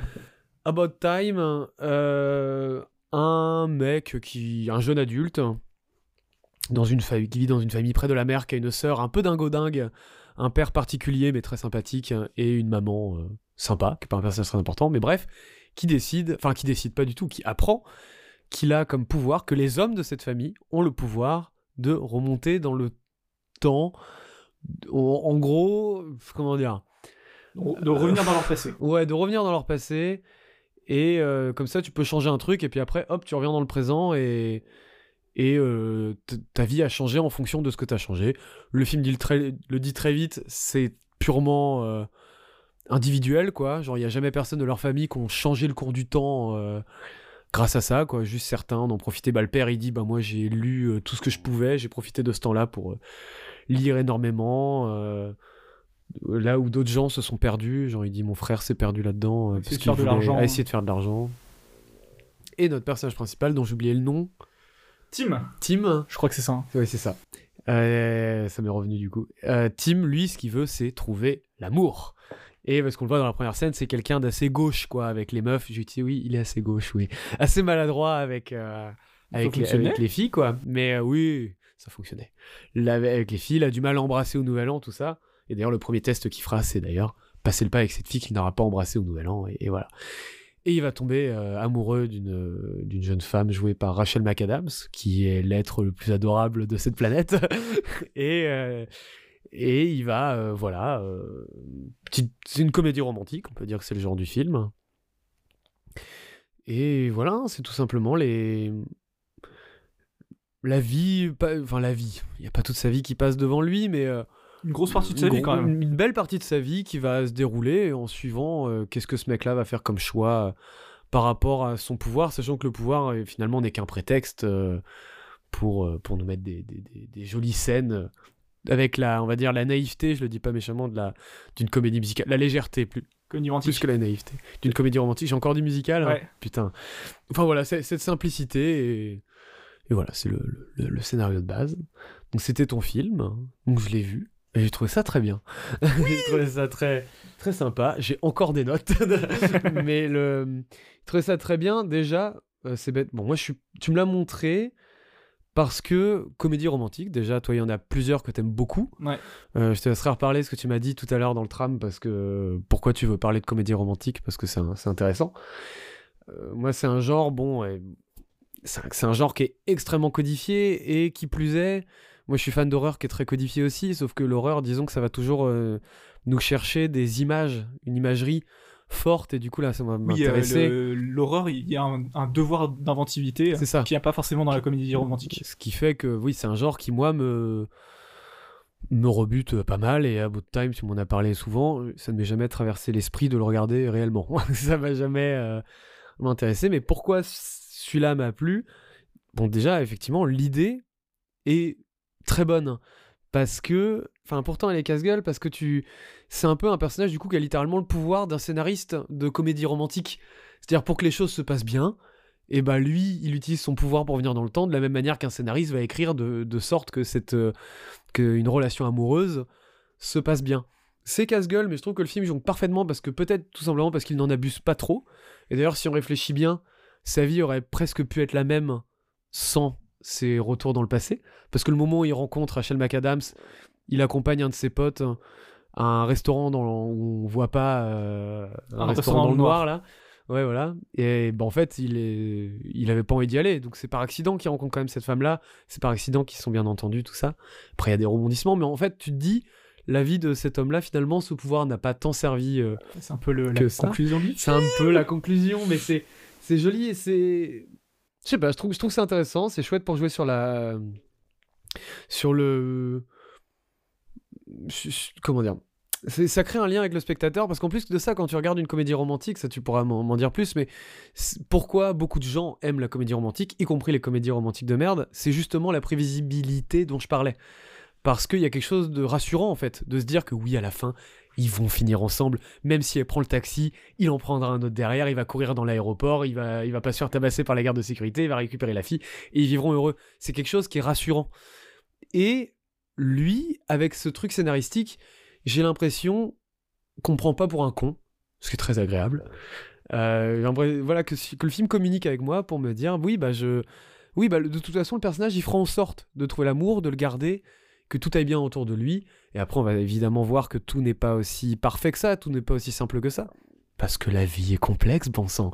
Mais ça permet euh, je sais pas je trouve que ça permet un dialogue avec le spectateur et même carrément une mise en abîme sur le genre euh, comédie romantique sans tomber dans de la théorie et des trucs un peu balourds, euh, un peu, un théoriques, et je trouve ça, euh, je trouve ça très plaisant. C'est bête à dire, mais comme hein, des jeux comme Life is Strange ou des trucs comme ça où tu prends des, des choix, enfin des décisions, pardon, quand tu fais des choix et tu prends des décisions, bah ça fait que les choses que tu ne peux pas changer ont encore plus de poids. Il y a des scènes un mmh. peu rudes dans le Tu remontes dans le temps aussi dans Life is Strange. Ouais, tu remontes dans le temps, ouais, c'est ça. Tu, tu, et tu prends des décisions, tu peux voir la conséquence immédiate mais euh, et du coup tu peux revenir dans le temps changer de décision mais tu vois que l'immédiateté quand tu es face au je sais pas au, au chef de l'école qui t'engueule bon tu peux choisir de mentir ou pas tu vois s'il va t'engueuler ou pas sauf qu'en fait tu vas pas voir si tu mens et que tu accuses quelqu'un d'autre tu vas pas voir les répercussions de ça etc mais ça fait dans ce film là en tout cas par exemple il y a une scène d'accident de voiture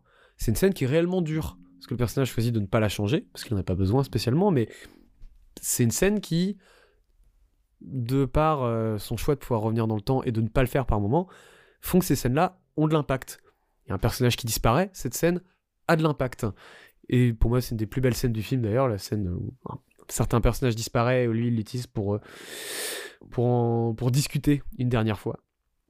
Et ça donne. Euh, voilà, je sais pas, ça donne quelque chose de, de très joli. Autre chose, hein, parce que c'est un film ça relie un peu Ken Loach, mais c'est un film qui sur le papier n'a pas. Tu vas relire Richard Curtis je et Ken Loach, quoi. Fais ce que je... bah, Richard Curtis, il est anglais, si je dis pas de bêtises. Oui. Beaucoup d'acteurs anglais, mais ça on y reviendra parce que c'est aussi un des gros points forts du film dans la comédie. Mais j'ai juste à dire, parce qu'on va, je sais pas si on va énormément parler de mise en scène, mais c'est bête à dire, mais elle est bête. Euh, pardon, c'est bête, mais elle est simple. Euh, mais pareil, elle a des vrais moments très simples, mais qui fonctionnent très bien, même dans les scènes, on va dire, qui joue sur euh, une vanne qui est assez étirée dans le temps et qui joue sur la répétition. Je pense à la première fois où ils vont faire l'amour, par exemple, qui est, qui est une scène basée sur la répétition et qui fonctionne très bien. Euh, une scène aussi où elle euh, lui demande, où elle choisit des robes et elle lui demande laquelle il préfère. Pareil, c'est c'est un chant contre chant, mais c'est un outil purement cinématographique et c'est une vanne qui peut fonctionner quelque part qu'au cinéma. Et donc c'est un film qui est loin d'être stupide dans sa mise en scène et qui, voilà, qui a, un vrai savoir-faire là-dedans. Notamment, et là on va. On y reviendra aussi, mais le rythme, que ce soit comique et du film en général, est super bon. Et c'est aussi bien évidemment dû, c'est un humour très british, très anglais. Donc c'est des personnages qui ont une manière de délivrer leur, euh, leur dialogue qui est extrêmement agréable. De, voilà, c'est l'école l'école des acteurs anglais au service de texte avec un humour très anglais qui est, très agréable parce que ça fonctionne, euh, ça, fonctionne très bien. Je dis juste mes petits défauts. Moi, je trouve ça trop long, ça dure deux heures. Pour une comédie romantique, euh, je trouve ça un peu long. Le segment du milieu m'ennuie un peu et, et, la fin, je l'aime pas trop. Je trouve qu'il y a 10 minutes en, trop parce qu'il y a une scène euh, que je trouve très belle, hein, dont j'ai parlé juste avant. On va dire, il va dialoguer avec un être perdu et il le refait après. Et là, pour moi, on a deux scènes qui, pas qui se répondent, mais qui se répètent. Et bah j'aime pas, ça, m'ennuie. Et, je trouve que ça donne lieu même à des scènes où là on tombe dans le cliché de la comédie romantique. Et je trouve ça dommage parce que c'est tout ce à quoi le film avait réussi à échapper tout du long. Donc c'est dommage. Voilà. Mais voilà, c'est des, des, des, petits défauts, mais ça a été un, très chouette moment. Je l'ai vu à la bibliothèque, donc je ne pouvais pas pleurer, mais je pense que je l'aurais vu tout seul. Enfin, je, je pouvais pleurer, mais bon, voilà, quoi, ça aurait fait bizarre je l'aurais vu tout seul ou au cinéma, j'aurais, j'aurais, j'aurais lâché mes larmes à plusieurs moments, sans aucun doute.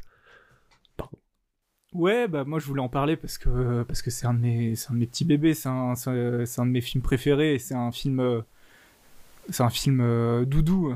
C'est vraiment le genre de film je me vois au moins une fois par an. Je crois que ça va être, la deuxième ou troisième fois cette année.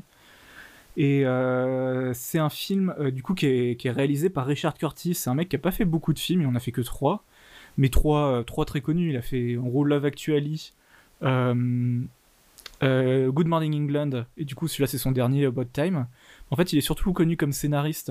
C'est avant tout le scénariste de des Mr Bean et de en fait de tout ce qu'a fait de tout ce qu'a fait Ron Atkinson, aussi La Vipère Noire, enfin tous les trucs que Ron Atkinson a fait pour la télé ou le cinéma, c'est lui qui scénarise. Et c'est aussi le scénariste de beaucoup de comédies romantiques, euh, genre la Hugh Grant. Euh. Donc euh, il y a Coup de Hill, il y a Cas de mariage à l'enterrement, récemment il y a Yesterday. Et en fait c'est un mec qui, du coup comme tu disais, qui est rompu à l'exercice de l'humour anglais, du dialogue, de, du tempo comique et c'est quelqu'un qui aime bien casser le code de la, de la comédie romantique. Euh, comme tu disais, la comédie romantique, c'est vraiment un truc de ultra codifié. C'est euh, deux gens un peu perdus au début qui se rencontrent, euh, ils vivent l'amour fou. À un moment, il y a un truc qui les sépare, ils se disent ah bah non, on va plus jamais être ensemble. Et jusqu'à ce qu'il y ait le personnage principal qui a une révélation, qui se dit mais en fait si j'ai envie de finir ma vie avec elle, qui prend un taxi, qui va la voir, et au final ils finissent ensemble. Ça, très grossièrement, c'est le scénario de 95% des, euh, des comédies romantiques. Et c'est pour ça que globalement, 95% des comédies romantiques sont pas top. Euh, et il y en a 15 qui sortent par semaine sur Netflix. Vraiment, c'est. Et, euh, encore plus à, l'approche de Noël. C'est. Du coup, moi j'adore quand les gens essayent, font des comédies romantiques, donc tout en gardant le côté bah, romantique, euh, divertissant et euh, drôle et, et où à la fin on est en mode ah pour les amoureux. Je sais pas comment exprimer ça avec d'autres mots, mais en cassant le code, en cassant ce, schéma là et en, étant malin en fait, en étant plus malin que, ce qu'on a pense voir habituellement. Et bah, d'ailleurs, il y a ça aussi dans Yesterday. Yesterday, c'est un mec qui se réveille dans un monde où il n'y a plus les Beatles. Et du coup, c'est le seul à connaître les chansons des Beatles. Enfin, et où Love Actually, c'est pas vraiment une comédie, enfin, c'est une comédie, à la fois une comédie romantique, mais surtout un film un peu choral, où on va suivre une, je suis une douzaine de personnages différents. Euh, Good Morning England, c'est à la fois un peu une comédie romantique et une sorte de film de bande sur euh, des, des pirates euh, de, de la radio qui, qui, passent des, des vinyles de oui, rock. C'est un, film de bande, Good Morning England. Mais c'est un, ouais, un mec qui, aime, bien casser, le, casser ce genre, et je trouve qu'il le fait avec une maestria. Il... J'ai beaucoup dit pour beaucoup de réalisateurs ce soir, mais Richard Curtis a un amour pour ses personnages, euh, et ça se sent dès les premiers plans. Le... Il a une science du dialogue, chaque dialogue est vraiment euh, ultra, ultra bien timé, ultra bien écrit. Euh, on, comprend tout de suite la mentalité des personnages. Il y a des personnages où vous allez tomber amoureux, genre le, daron, clairement il est absolument génial. Euh, vous allez tomber tout de suite amoureux de euh, Mary, du coup jouée par Rachel McAdams, qui, comme tu l'as dit, un des êtres les plus adorables de la planète. Il y a un moment où elle est assise sur son lit en pyjama et, elle dit juste Hey. Et là, moi, je, je fonds, je fonds. Elle est adorable, elle a une sorte de, de, de frange mal coupée. Ça la rend encore plus adorable. Euh, Donald Gleason, c'est un acteur trop sous-coté. À chaque fois que je le vois, je l'adore. Vous, le connaissez sûrement parce qu'il a joué dans. Euh, bah, il joue un des, des, personnages euh, dans. Non, pas dans Peaky Blinder, dans, dans, dans, Harry Potter, il joue un des frères Weasley. Ah. Il joue dans The Revenant, il joue le, le, bah, le, sergent, le, le, capitaine. Il joue dans Ex Machina, c'est le, personnage principal de Ex Machina dans Star Wars. Ouais, bah, ah oui, c'est le, c'est le, le, général Hux, Huxley. Le pire, ouais, Hux, ouais, Hux, ouais, Il est, le pire perso de ouais, cette franchement, c'est, c'est, il est mal écrit à ce moment-là, mais oh pour moi, c'est un acteur qui est fantastique et qui, qui arrive à, on a tout de suite une sympathie pour lui. Et, euh, et en même temps, il peut faire des rôles très dramatiques comme dans The Revenant. Donc voilà, je le trouve qu'on le voit pas assez ce mec. Et euh, globalement, tous les acteurs sont très très bons. Hein. Il y a un des premiers rôles de Margot Robbie au cinéma, euh, enfin en, dehors de l'Australie, quoi. C'est sorti la même année que. C'est en 2013 hein, que c'est sorti, donc c'est sorti la même année que Le Loup de Wall Street. C'est. Donc voilà. Qu'est-ce que j'ai pas dit encore? Il y a plein de choses que j'ai pas dit. C'est. Euh, donc, comme tu disais, ouais, il utilise le, voyage dans le temps. Au final, c'est comme tu dis, c'est vraiment juste une. C'est un prétexte pour, au final, parler de la vie avec un grand V. Et euh, ce film, il a un peu l'ambition de de parler de la vie, on va dire, de la fin de l'adolescence, début de l'âge adulte, jusqu'à euh, avoir une famille. Une... Putain, mais j'en fais la même erreur que tout à l'heure. J'avais dit avoir une famille ou une famille, je sais plus. Avoir une famille. J'avais dit une femme au lit. Ouais, voilà. Une femme au lit. c'est vrai que... Et du coup, euh... du coup, c'est pour ça, en fait, le film se passe quasiment sur 15 ans. On... Si c'est pas forcément montré, mais on le devine plus ou moins. Euh, du moment où en gros il a 21 ans, il part de, chez ses parents jusqu'à ce qu'il ait fondé sa famille. Et, euh, et du coup, ça parle aussi du deuil. Et en fait, le fait qu'il veuille aborder tellement de thèmes différents, euh, bah, le, voyage dans le temps et, euh, permet ça. Et je trouve que c'est, enfin, l'ambition est un peu démesurée, mais il arrive à le, il arrive à tout condenser dans, dans ces deux heures. et je trouve ça assez génial. La musique est top, vraiment playlist des années 2000. C'est. je, trouve ça trop bien. Il y a une scène qui. Bah, la, la, scène du coup que tu, que, où ta chialette euh, dont tu parlais tout à l'heure. Elle est sur une des musiques de Nick Cave, Into My Arms. Si vous connaissez, c'est magnifique. La, la réal, elle est assez simple, mais elle je trouve qu'elle arrive à, à, jouer avec l'intime, avec euh, l'intimiste. Elle mais du coup, comme c'est vraiment centré sur les personnages, c'est une réelle qui est très centrée sur eux, mais du coup qui arrive à les mettre en valeur. Donc voilà, moi je trouve que c'est un film beau, touchant, euh, du coup intelligent, même si, euh, même si ça reste une, comédie romantique, ou mais c'est une comédie romantique vraiment intelligente, vraiment maline. Au final, la partie comédie romantique, elle dure pas tout le film, elle dure que la première moitié du film. La deuxième moitié va aborder d'autres thèmes, notamment celle bah, de la relation avec son père. Et euh, son père qui est joué par Bill Nighy, qui est peut-être l'homme le plus, enfin l'acteur le plus anglais de la planète. Avec Judd Law. Avec Judd Law, si tu veux. Ils du thé ensemble. avec leur accent anglais. Non, c'est euh, c'est vraiment très très joli. Euh. Donc ouais, voilà, je sais pas trop quoi rajouter pour l'instant, mais mais ouais, c'est un film qui, qui arrive à ça arrive qu'il arrive, à la fois à vous faire rire, qui a un tempo comique ouf, qui arrive à vous faire chialer, et à la fin vous allez en sortir avec un sourire et, les yeux rouges. voilà, regardez, euh, regardez About Time. Des sourires et des yeux rouges, est-ce que ce serait pas le titre de l'épisode?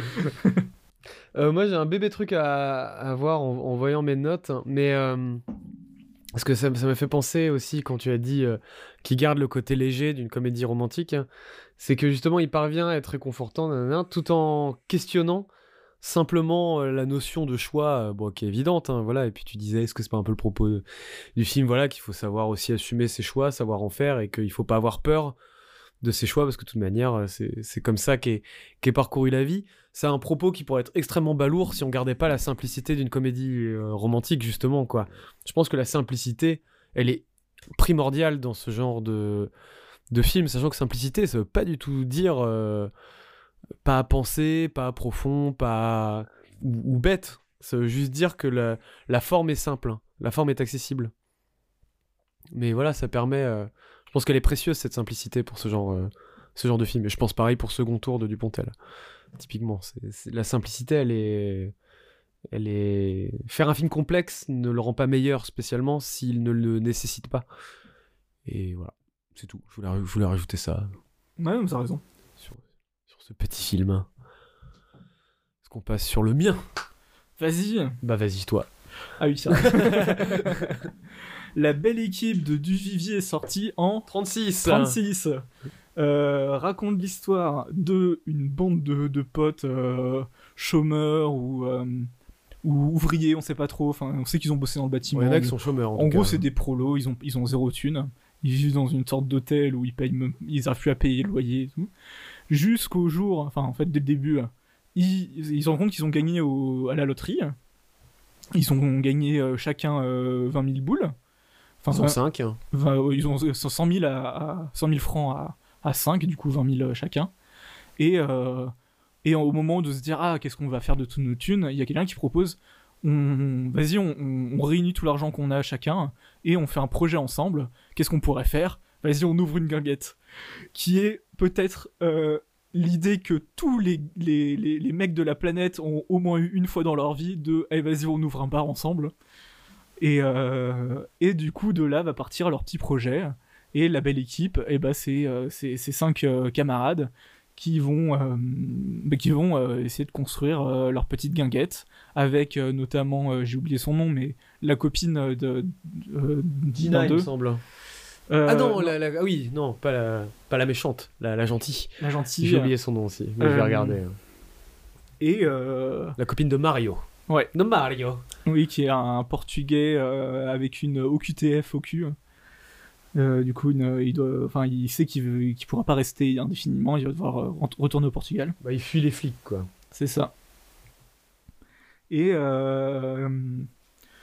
et bah forcément tout va pas se passer comme euh, comme prévu parce que c'est euh, parce que c'est pas une comédie romantique c'est euh, du, du, du réalisme poétique Ça. et, et bah voilà Pourquoi Non mais voilà pour l'histoire. Ah oui. Allez, salut. non parce que je vais pas aller plus loin dans l'histoire. Mais bah si, on peut dire que les choses vont pas se passer comme prévu. Ce que je viens de dire. Ouais, ouais, ok. je, regardais les, les, personnages. Et ne... je me rappelle plus des noms, mais globalement, il y a Jean Gabin, il y a. Qui... Charles Vanel qui joue Charles, Charlot. Oui, je crois qu'ils ont tous leurs prénoms, tu vois. Jean Gabin, il joue Jean. Ouais, euh, oui, c'est vrai, ils ont tous leurs prénoms. Non, pas tous en fait. Non, mais on peut dire, il y a Tintin, qui est le mec un peu foufou, un peu. Euh, un peu, un peu bah, Jean, Jean Gabin, il joue toujours un peu le mec charismatique, un peu le, un peu le leader. Oui, c'est ça. Donc Charles, euh, qui est le plus vieux, qui est joué par Charles Vanel, donc Charlot, qui est voilà, le plus vieux de la bande. Jacques, qui est un peu le gars perdu dans sa vie. Et Mario, du coup, qui est euh, bah, le, le, mec qui est poursuivi par les, par les flics, mais qui est quand même leur copain. Et sa copine à lui, c'est Huguette. Huguette. C'est bizarre en fait, de... Huguette pour une jeune femme. c'est vrai que c'est bizarre, mais. Euh, non, c'est un film, bah, c'est. Que dire? C'est un film qui, est... qui, qui m'a tout de suite pris au trip parce que en fait, on s'attache tout de suite aux personnages. Il y a un vrai amour pour les personnages. je vais arrêter de me répéter. Non, c'est un. On va tout de suite s'attacher à leur, euh, à leur camaraderie, parce que tu sens que c'est vraiment des potes, qui des compagnons de la galère, qu'ils ont cette belle idée, qui est de faire euh, leur petite guinguette ensemble au bord de l'eau. Euh, et on accroche tout de suite à cette idée, parce qu'on a envie de faire la même chose. Et. Et du coup, ça nous touche encore plus quand quand ça va mal se passer. C'est pas, c'est pas du tout un spoil quand je dis ça va mal se passer parce qu'on le sent dès le début. L'atmosphère du film, oui. Euh, et euh, le vent. Et, euh, et oui, c'est pas, c'est pas un film optimiste. Hein. C'est, c'est même un film totalement pessimiste. Totalement. Et du coup, ça nous touche encore plus. C'est, c'est, moi, ça me foutu un couteau dans le cœur de, de, les voir ce, petit à petit leur rêve leur échapper, en fait. C'est un, c'est un film qui, euh, déjà, qui est très très beau, hein. euh, dans la réalisation, dans la photographie, qui, euh, qui, qui, a un rythme assez soutenu, mine de rien, ça va assez vite. Enfin, la première partie dure 10 minutes, après ils commencent à faire leur... Le, ils, construisent, commencent à construire leur guinguette, ils l'achètent, enfin, qui, qui, au début c'est que des ruines, et on va la voir se construire au fur et à mesure, qui s'appelle Chez nous, parce que c'est chez eux. Ouais. Et à un moment, on leur dit, mais pourquoi vous l'appelez chez vous euh, pour... C'est Huguette qui trouve le nom. Et il y a un mec qui dit, pro, vous avez pas ça chez vous, euh, ce sera plus accueillant pour les gens. Il fait, bah non, parce que c'est pas chez eux, c'est chez, nous. Euh. parce que le but, c'est qu'ils vivent là-bas aussi, en une espèce de colloque. Ouais, une sorte de commune. ouais. Un peu. Bah, ouais, comme c'est des gens qui ont subi les bah, subi l'usine, euh, subi euh, les, patrons et tout. C'est des gens qui, eux, veulent être leur propre patron, un peu en démocratie. Euh, tous les cinq sont... Ils disent Ah, le président Charles, président Jean. Oui, il y a marqué ça sur leur lit, ouais. et oui, c'est leur, c'est leur petite communauté, quoi. Et donc, ouais, c'est un, un, rêve qui est beau. C'est un rêve qui, qui est trop beau. et du coup, c'est un film qui est dur. Un film qui, qui, qui est pessimiste et euh, et, voilà, qu'est-ce que, que, dire de plus? Moi, je peux te lancer des, choses parce que c'est le deuxième film du réalisme poétique dont on parle, mais pas du même cinéaste. Hein. du tout. Carnet et Duvivier, donc on avait parlé de, de merde, du Quai des Brumes de Marcel Carnet et La Belle Équipe hein, maintenant. Donc, ce sont quand même deux réalisateurs assez différents, mais est-ce que déjà tu pourrais parler déjà des ressemblances peut-être et des différences que tu as ressenties sur ces bah, deux films-là bah dans, les, dans les deux cas, en fait, c'est une utopie qui ne pourra pas arriver. Hein. Dans, les, dans, dans le Quai des Brumes, c'était cet amour euh, euh, idyllique, hein, mais trop idyllique, et, et qui a duré quoi? Ça a duré 48 euh, heures leur amour. Comme ça, oui, ça dure pas longtemps. Et, mais qui est passionnel, et qui, et au final, on sait que bah, le, son passé va le rattraper, on sait que ça, va, que ça va mal finir.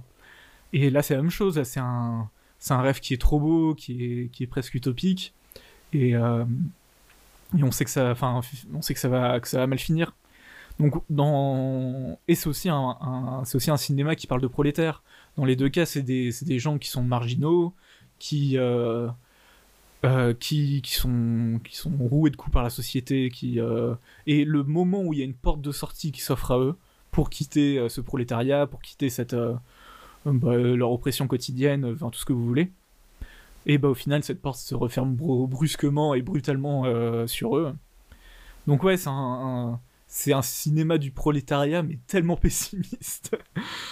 et, euh, en même temps le côté poétique c'est euh, toute cette toute cet entre deux, tout toute cette magie qu'il y a avant qu'il n'y ait plus de magie. C'est vrai, même si le poétique est plus présent chez Carnet dans son imagerie, dans le Quai des Brumes, il y a toutes ces scènes on avait beaucoup parlé, la scène dans le bar qui est très étrange, très fantomatique aussi. Ou Carnet, euh, ou Duvivier est quelqu'un de plus terre à terre, quand même. Ouais, ouais, ouais, mais, euh, mais t'as des, quand même des petits moments un peu de. Ouais, de, de, de, poésie. Euh, du coup, à chaque fois qu'ils, quand ils vont essayer d'ouvrir, euh, enfin quand ils vont faire une première fête avant d'ouvrir leur resto, tu vois tout le monde qui vient dans des sortes d'avirons euh, ou des, je sais pas, des canoës. Parce que euh, c'est près d'une rivière, on peut le dire, quoi. Ouais, ouais, ils veulent faire leur petite fait beaucoup de plans là Pour les sportifs, pour les promeneurs, pour pour les gens qui viennent au bord de l'eau. D'ailleurs, il y a une chanson qui va revenir plusieurs fois dans le film qui s'appelle Au fil de l'eau c'est joli parce que ce thème-là, il est repris à la fois dans, enfin, il est, chanté dans la joie et il est repris dans la tristesse. Ou quand quelque chose de dramatique va se passer, il y aura le même thème musical, mais joué un peu plus en mineur, un peu plus lancinant, avec juste un piano ou des violons, je sais plus trop exactement. Mais euh, non, c'est très joli. Euh, non, bah c'est tout. Euh, Jean Gabin, ça toujours ultra charismatique. Et du coup, le rôle de leader, mais lui va comme un gant.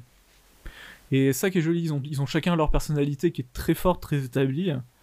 Et, euh, et en ça, ça marche de ouf. les personnages sont définis vraiment tout de suite. Et ça aide à, leur, euh, à, ce qu'on s'attache à eux, à ce qu'on les identifie les uns par rapport aux autres. Donc, euh, donc ouais, voilà, moi j'ai beaucoup aimé.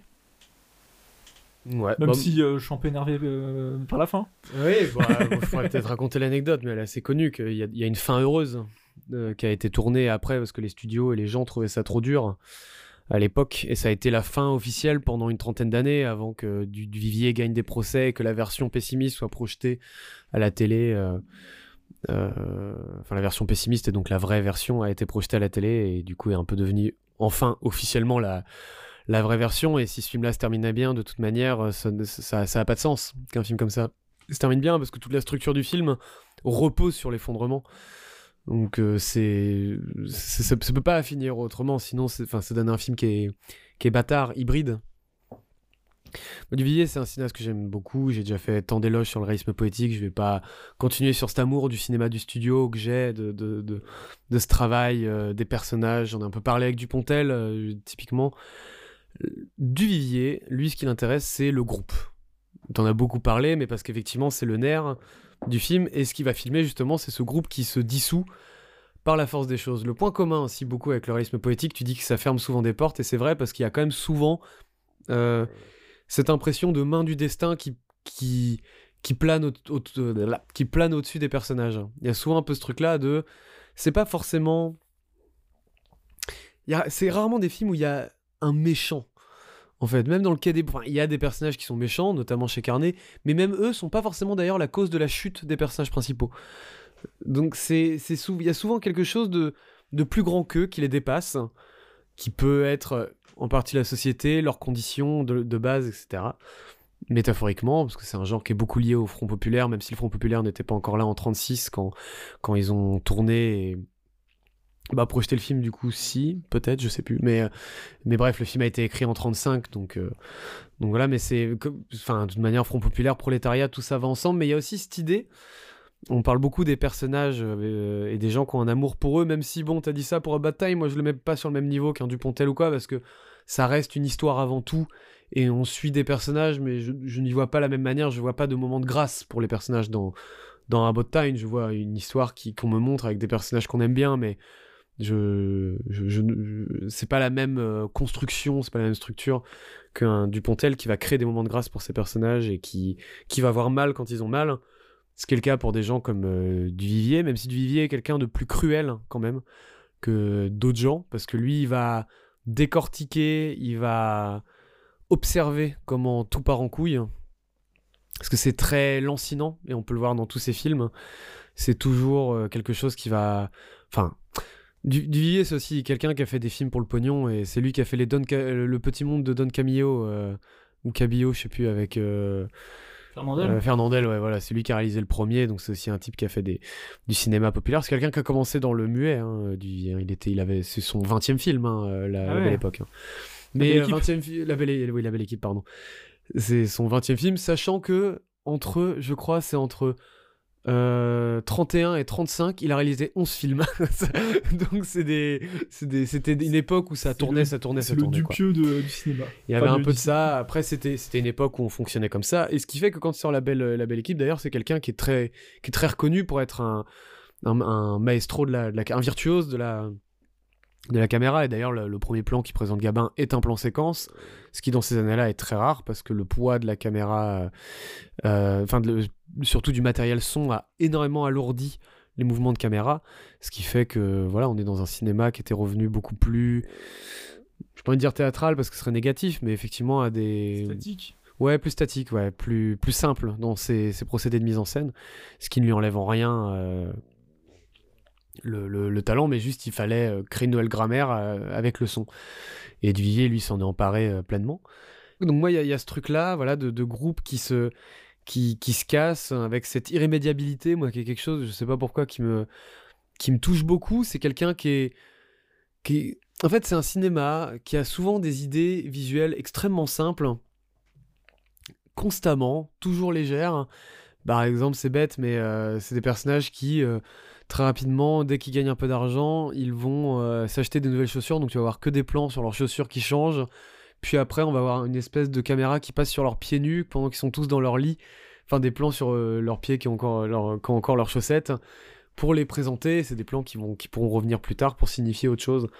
Donc c'est vraiment un cinéma qui est finalement extrêmement précis dans ce qu'il veut montrer qui est toujours un cinéma des, de personnages gueulards. Moi j'aime bien, c'est des personnages qui crient, des personnages qui vivent, c'est des personnages qui sont ce qu'ils sont. Il y a un nombre de, euh, de punchlines à la, à la minute assez impressionnant. Hein. Ouais. Bah, pareil que dans Quai des Brumes en fait. Il y a une écriture de, ouais, de, du bon mot et de la bonne phrase du, de la punch en fait, la punchline, qui est assez fou. Ouais, c'est écrit par Charles Pack. Et d'ailleurs, pour aussi l'anecdote, il écrivait aussi pendant ce moment-là pour euh, Renoir. Hein pour je ne sais plus quel film, mais il écrivait et il écrivait pour Renoir en parallèle euh, La Grande Illusion, et qui est un film exceptionnel avec Gabin aussi, qui fait aussi partie du réalisme poétique et, et qui est d'ailleurs moi mon Renoir préféré de ce que j'ai vu. Et il parle de la belle équipe à, à Renoir et Renoir dit mais ça a l'air vachement bien, tu voudrais pas avec Duvivier qu'on qu'on switch de projet? Donc c'est-à-dire que et Duvivier a dit euh, non, mais déjà, j'ai envie de faire la belle, la belle, la belle équipe et surtout, j'en ai rien à foutre de son histoire de grande illusion. Donc, ça, le film n'intéresse pas, mais c'est-à-dire qu'on aurait pu avoir donc un La Belle Époque réalisé par Renoir et. La belle équipe. Ah, putain, je vais pas y arriver. Hein. La Belle Équipe réalisée par Renoir et euh, La Grande Illusion réalisée par Duvivier. Du coup, ce qui aurait été des, films, des films radicalement différents. Parce que Duvivier est quelqu'un, on va dire, quand même globalement de, de moins engagé, si on le cinéaste le moins engagé de cette, de cette période-là. C'était pas quelqu'un qui avait des idées politiques précise. Par contre, c'est quelqu'un qui a toujours filmé les prolos, c'est quelqu'un qui a toujours montré, encore une fois, des marginaux, des gens qui n'avaient pas leur place dans le cadre, on va dire, qui n'étaient pas des héros de cinéma, ce qui est toujours aussi quelque chose que moi j'aime beaucoup dans ce mouvement-là. C'est-à-dire qu'on peut rendre des gens beaux sans les rendre héroïques. Et ça, c'est quelque chose. Euh, pareil, quelque chose que, que, je trouve euh, très simple et très touchant, que fait un peu d'ailleurs euh, quelqu'un comme, Ken Loach, enfin, ce, barman, je veux dire, c'est simple ce qu'il fait, mais il, aide des gens en faisant ça. C'est très simple, mais en même temps, c'est c'est une courage, c'est une forme d'humanité qui est, qui est, exemplaire. Et bref, tout ça, euh, c'est pas tout à fait la même chose chez, chez Duvivier. Lui, voilà, il veut, il veut rendre beau ses personnages. Et il veut quelque part rendre leur chute belle aussi car il la rend cinématographique, il l'embellit de par euh, sa photographie, ses décors. Il y a souvent des, des idées qui sont assez simples pour montrer d'ailleurs que c'est des personnages qui subissent leur environnement plus qu'ils le contrôlent. C'est que le fil narratif du film, tu le dis rapidement, enfin tu, tu l'as dit, mais rapidement on arrive au moment où ils construisent leur guinguette. Ce qui va être le fil narratif du film, c'est la construction de la guinguette. C'est elle qui, euh, qui guide le film. Et d'ailleurs, une fois qu'elle est ouverte, c'est la fin du film. Enfin, il y a une scène de fête, d'ouverture un peu officieuse, et puis la scène d'ouverture officielle, bah c'est euh, la dernière scène du film, en fait. Donc même là, ils sont guidés par quelque chose de très très matérialiste, en fait, comme vision des choses. Et, voilà, ils essayent de construire quelque chose, et une fois que ce quelque chose est construit, et bah, tout, tout retombe. Donc c'est, comme tu l'as dit, c'est très pessimiste. Du Vivier, je pense pas que c'était un type joyeux. Il a fait un film 20 ans après qui s'appelle euh, Voici le temps des assassins, qui est probablement dans mon top 3 des films les plus sombres que j'ai vus. Pas sombre dans le sens où on voit rien, je te vois sourire. sombre dans le sens où vraiment, là, on on tombe vraiment dans, quelque chose de comment détruire psychologiquement un personnage de A à Z. Le premier film qu'il fera euh, en revenant en France, c'est Panique, qui est comment euh, créer un mouvement de foule, littéralement. Donc quand je dis que c'est quelqu'un qui filme le collectif, ça peut aussi pour filmer des choses très négatives. Hein. Parce que Panique, c'est comment juste un, monsieur est différent.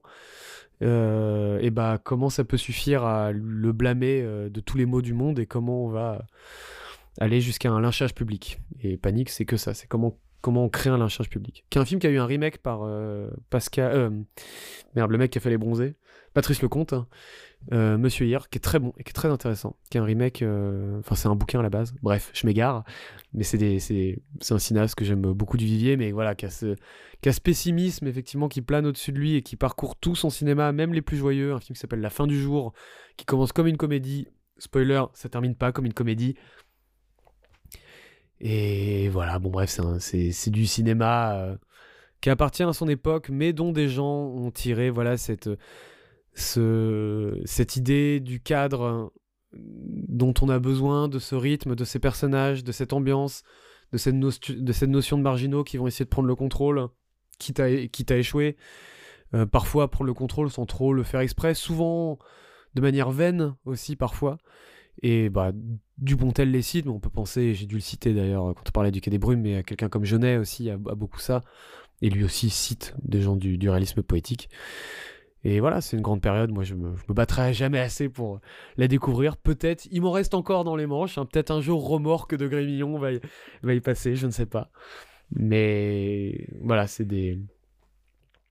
C'est un cinéma à part, qui appartient à son époque avec euh, ses poncifs, hein, on n'en a pas parlé, mais il y a un personnage féminin qui va mettre la merde entre Charles Vanel et Jean Gabin, et qui est un personnage féminin qui est vraiment la femme fatale de l'époque, quoi, ni plus ni moins, quoi. C'est vraiment la, la sangsue qui va venir foutre la merde, ni plus ni moins. Après, il y a le personnage du Guette, donc la, la femme de Mario qui est poursuivie par la, la police, qui elle est euh, vraiment juste euh, très joyeuse. La, la, gentille fille. La gentille fille, très joyeuse, gay, qui ramène qui ramène de la joie à tout le monde. Du soleil. Ah, du soleil. Là où il y a vraiment l'autre, euh, la Calme-toi. Tête bipée. mais voilà, il y a, voilà, qui a vraiment ce truc de vipère, quoi. Qui est un peu éculé, qui fonctionne hein, dans le film, hein, mais effectivement, un personnage comme ça aujourd'hui, ce serait compliqué, c'est normal d'ailleurs que ce serait compliqué. Il faudrait approfondir euh, un peu plus ou ou je sais pas, en tout cas en, faire autre chose que juste euh, ce, rôle-là, parce que c'est vrai que limite euh, le problème, c'est presque que moi j'y crois. En fait, c'est la censure parce qu'elle se met entre oui Charles Vanel et Jean Gabin. Moi, Jean Gabin, son amour pour elle, j'y crois pas trop, j'avoue. voilà, c'est un des. Et c'est dur pour moi de dire un défaut du film, mais c'est vrai que ça fait partie des trucs où, oui, je plan cul, j'y crois, mais quand il commence à dire qu'il l'aime, j'avoue que je le, je le, je le ressens pas. J'y tenais à cette nana. J'y tenais à ce, bout de femme, je crois, il dit. mais bon, voilà. Exceptionnel. La belle équipe. Je me suis pas trompé. Euh, est-ce que on ne terminerait pas avec euh, petit troco, petite attente euh, rapidement là? On est quoi là? 1h46. Allez, on essaie de faire moins de 2 heures. Putain, ça va être l'épisode le, plus court depuis le, depuis le premier. Hein. non, bah dans, pas longtemps, il y a quoi là? Il y, bah, y a Mars Express qui va enfin sortir. Je crois que c'est le. Il y a une avant-première le 14 avec Jérémy Perrin. D'ailleurs, ça pourrait être sympa qu'on y aille. du coup. Jacques Perrin. Petite blague. Non, je sais pas. J'ai pas, la ref. Et eh bah. Non, du coup, j'ai. Ouais, tu chercheras. qui est, euh, je crois que j'avais j'en ai déjà parlé la dernière fois, mais euh, Jérémy Perrin, c'est le mec qui a fait euh, Last Man, la série. Mm. Et euh, du coup, moi, j'attends de voir qu'est-ce que, quel va être son premier long. Et ça me tente beaucoup. Il y a Miyazaki. Il y a le Miyazaki. Qui sort vraiment mercredi prochain, là. Et Il y a le Fincher qui arrive dans deux semaines. Ah, bah, ouais. Il y a, y a d'autres trucs. En vrai, début novembre, il y a vraiment pas mal de choses. Ah bah, on fera un gros épisode dans, dans trois semaines. Ouais, voilà. Et sinon, euh, moi. en fait, au moment où vous écoutez, ce sera peut-être sorti parce que j'aurai peut-être pas le temps de monter avant, avant euh, mercredi prochain. Donc peut-être que quand vous vous écoutez. Ça veut dire que tu veux pas monter ça cet après-midi en rentrant chez toi Non, non, Et euh, ouais, non, sinon, moi, j'ai découvert un truc. Enfin, non, j'ai pas découvert. Il y a il y a des gens que j'aime beaucoup qui s'appellent euh, Game of Roll. C'est un groupe de, de, gens qui font du jeu de rôle. C'est sur la chaîne de Mister MV si vous voulez trouver. Et euh, c'est la, ils, ont, ils viennent de sortir une nouvelle série qui s'appelle genre juste Game of Roll Galaxy, je crois. En fait, Game of Roll, c'est des gens qui font du jeu de rôle, mais pas du tout du jeu de rôle classique, genre type Donjons et Dragons. Là, il n'y a pas de combat avec 15 000 lancers de dés, 15 000 pouvoirs et, et, des combats qui durent 3 heures tellement c'est compliqué de tout calculer. Là, c'est vraiment des. Euh, il y a même des fois pas de table. Bah, du coup, dans la nouvelle série, il n'y a pas de table. Ils sont dans un décor, ils sont en costume. Et du coup, c'est comme si. Euh, c'est un décor qui est évolutif parce qu'il est entouré d'écrans. Et du coup, euh, ça se passe dans un, notamment dans un vaisseau spatial. Et du coup, l'écran va permettre d'afficher ce qui se passe en dehors du vaisseau. C'est assez, assez magnifique. Ils ont vraiment beaucoup de moyens. Et du coup, ils sont tous en tenue de cosmonaute. Et ça va être en gros les, des colons qui viennent de quitter une terre euh, qui, va mourir et qui ils se réveillent euh, dans, un vaisseau colonie et on ne sait pas pourquoi ils se réveillent avant les autres. Ils sont quatre et, euh, il va falloir qu'ils règlent un problème pour pouvoir créer leur colonie. Et c'est voilà, c'est le, game master, c'est Fibre Tigre, qui est un mec qui aime beaucoup euh, réinventer le jeu de rôle et gamifier plein de choses qui sont... Tout ce qui est gamifiable, il va le gamifier, dans le sens où il va inventer des nouvelles façons de jouer, des, des, des, façons de rendre jouable des choses de, de, la vie. C'est ultra inventif, ultra drôle. C'est euh, des gens que, que, que j'aime beaucoup. Donc dans les, dans les joueurs, il y a du coup Mister MV, il y a Lydia, Lam et Daz qui sont en gros l'équipe de base de Game of Roll. Et donc voilà, regardez, c'est des épisodes de 3 heures à chaque fois, il y en a un par semaine. Et, euh, c'est très cool. Et sinon, regardez toutes les autres séries qu'ils ont fait. Ils ont fait des trucs euh, très classiques comme euh, enfin, genre vraiment monde fantasy chevaleresque. Ils ont fait des trucs assez rigolos, genre pendant les, les, présidentielles, ils ont fait un Game of Thrones présidentiel où chacun était un candidat et du coup devait présenter des idées, faire des meetings. Et il y a eu notamment Victor, Clément Viktorovitch qui avait participé et c'était euh, euh, c'était sur France TV qu'ils avaient fait ça, en participation avec euh, France Info. Donc voilà, c'est des, des gens ultra inventifs et qui font du. C'est une nouvelle façon de faire du jeu de rôle qui est très télévisuel, beaucoup, beaucoup plus que Donjons et Dragons, et qui est très du coup cool à regarder. autant, enfin voilà. Parce que Donjons et Dragons, il y a un côté où vraiment à regarder, des fois c'est chiant quoi. Regarder des combats qui durent 3 heures, c'est. Voilà. Game of Roll, ça s'appelle. Sur YouTube. Ok. je recommande The Fall of the House of Usher, la dernière série de Mike Flanagan, euh, habitué de Netflix, euh, The Hunting of Hill House, Bly Manor, qui est une des meilleures choses des cinq dernières années que vous pouvez voir, Midnight qui est formidable aussi, Midnight Club, qui est pas formidable du tout, et euh, Usher, qui est un peu un best-of avec tout ce qu'il y a de positif et négatif là-dedans. C'est pas la série avec laquelle je lui trouve le plus d'âme, Seulement, ça reste quand même euh, assez formidable. C'est quelqu'un qui a un style incroyablement baroque, mais en l'amenant dans un univers, c'est quelqu'un qui travaille énormément le numérique, donc et avec une image vraiment très lisse et du coup qui offre un, rendu assez différent de, choses qu'on a déjà vues beaucoup de fois dans des plus vieux films. Tout, tout le truc de Dracula, ça adapte à, la, Poe, donc toute cette image autour du corbeau, de choses comme ça. Lui se le réapproprie à sa manière. Et voilà, c'est très intéressant, une série avec un mort par épisode beaucoup de morts extrêmement impressionnantes, très étranges parce que ça reprend ce truc-là du slasher, d'avoir des morts régulières et c'est des gens qu'on déteste, mais c'est une mort qui a souvent une distance, ce qui fait que c'est pas, on saute pas de joie quand il meurt non plus quoi. Ça crée une espèce d'entre-deux qui est assez particulier et qui est assez agréable, moi je trouve. J'ai cru comprendre que du coup ça parlait un peu en substance de la famille Sackler et de la crise des opioïdes. oui, bah, ça parle littéralement d'une famille qui a créé des opioïdes et qui. Euh, oui, oui, oui. Texto, c'est vraiment ça. Et... C'est ouf le nombre de trucs qui sont sortis sur cette famille-là en l'espace d'un an. Ouais. Parce qu'il y a eu du coup, le... on a parlé du docu de de euh, Laura euh, euh Poitras. Voilà, Poitras. Euh, sur Nan Goldin, il y a eu aussi du genre Dopsic, je crois que ça ah parle oui, de la ça. Série, ouais, Et il y, a eu une autre série, un autre film. Enfin, en fait, j'ai l'impression que tout le monde veut faire son. C'est drôle parce que c'est pas encore terminé, la crise des opioïdes techniquement. Non, mais maintenant on sait que l'histoire avec la famille Sackler est terminée. On sait que c'est. Oui. Mais en tout cas, ils en, ils en parlent, même si c'est plus un, un décor pour parler des grandes familles en vérité. Hein. Mais voilà, vous aurez le droit à des visuels incroyable hein, très régulièrement. Des personnages un peu bâclés par moments. Donc c'est un peu... C'est pas parfait.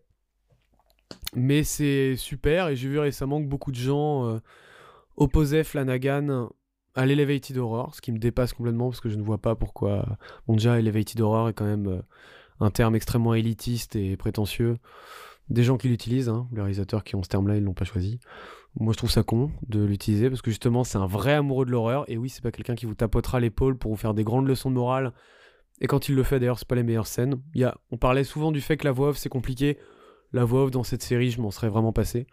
Tiens, d'ailleurs, la voix off dans About Time aussi, je m'en serais passé. Ah non, elle est euh, trop cool. le dire, Ah non, elle est géniale dans About Time. Très bien, ouais, je m'en serais très bien passé. Mais ah, je la trouve jolie, moi. En tout cas, dans Usher, les moments de monologue sont pas non plus les... forcément les meilleurs moments.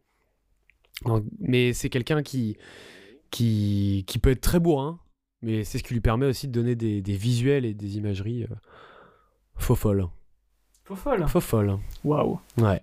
Et là, il s'adapte, euh, il s'attaque de nouveau à Stephen King en faisant une nouvelle adaptation de La Tour Sombre hein, prochainement. Voilà, pour Amazon. Euh, c'est aussi Edgar Allan Poe, non, qui l'adapte quand il fait House of Usher ou... Usher, c'est Poe, ouais. Ok. Ouais. Et c'est ainsi que se termine ce 13e ou 12e, je ne sais plus. 13e. épisode de Ciné 20. On vous retrouve fin novembre hein, pour le 14e ou le 13e si on s'est gouré. Voilà. voilà. Et des bisous. Bisous.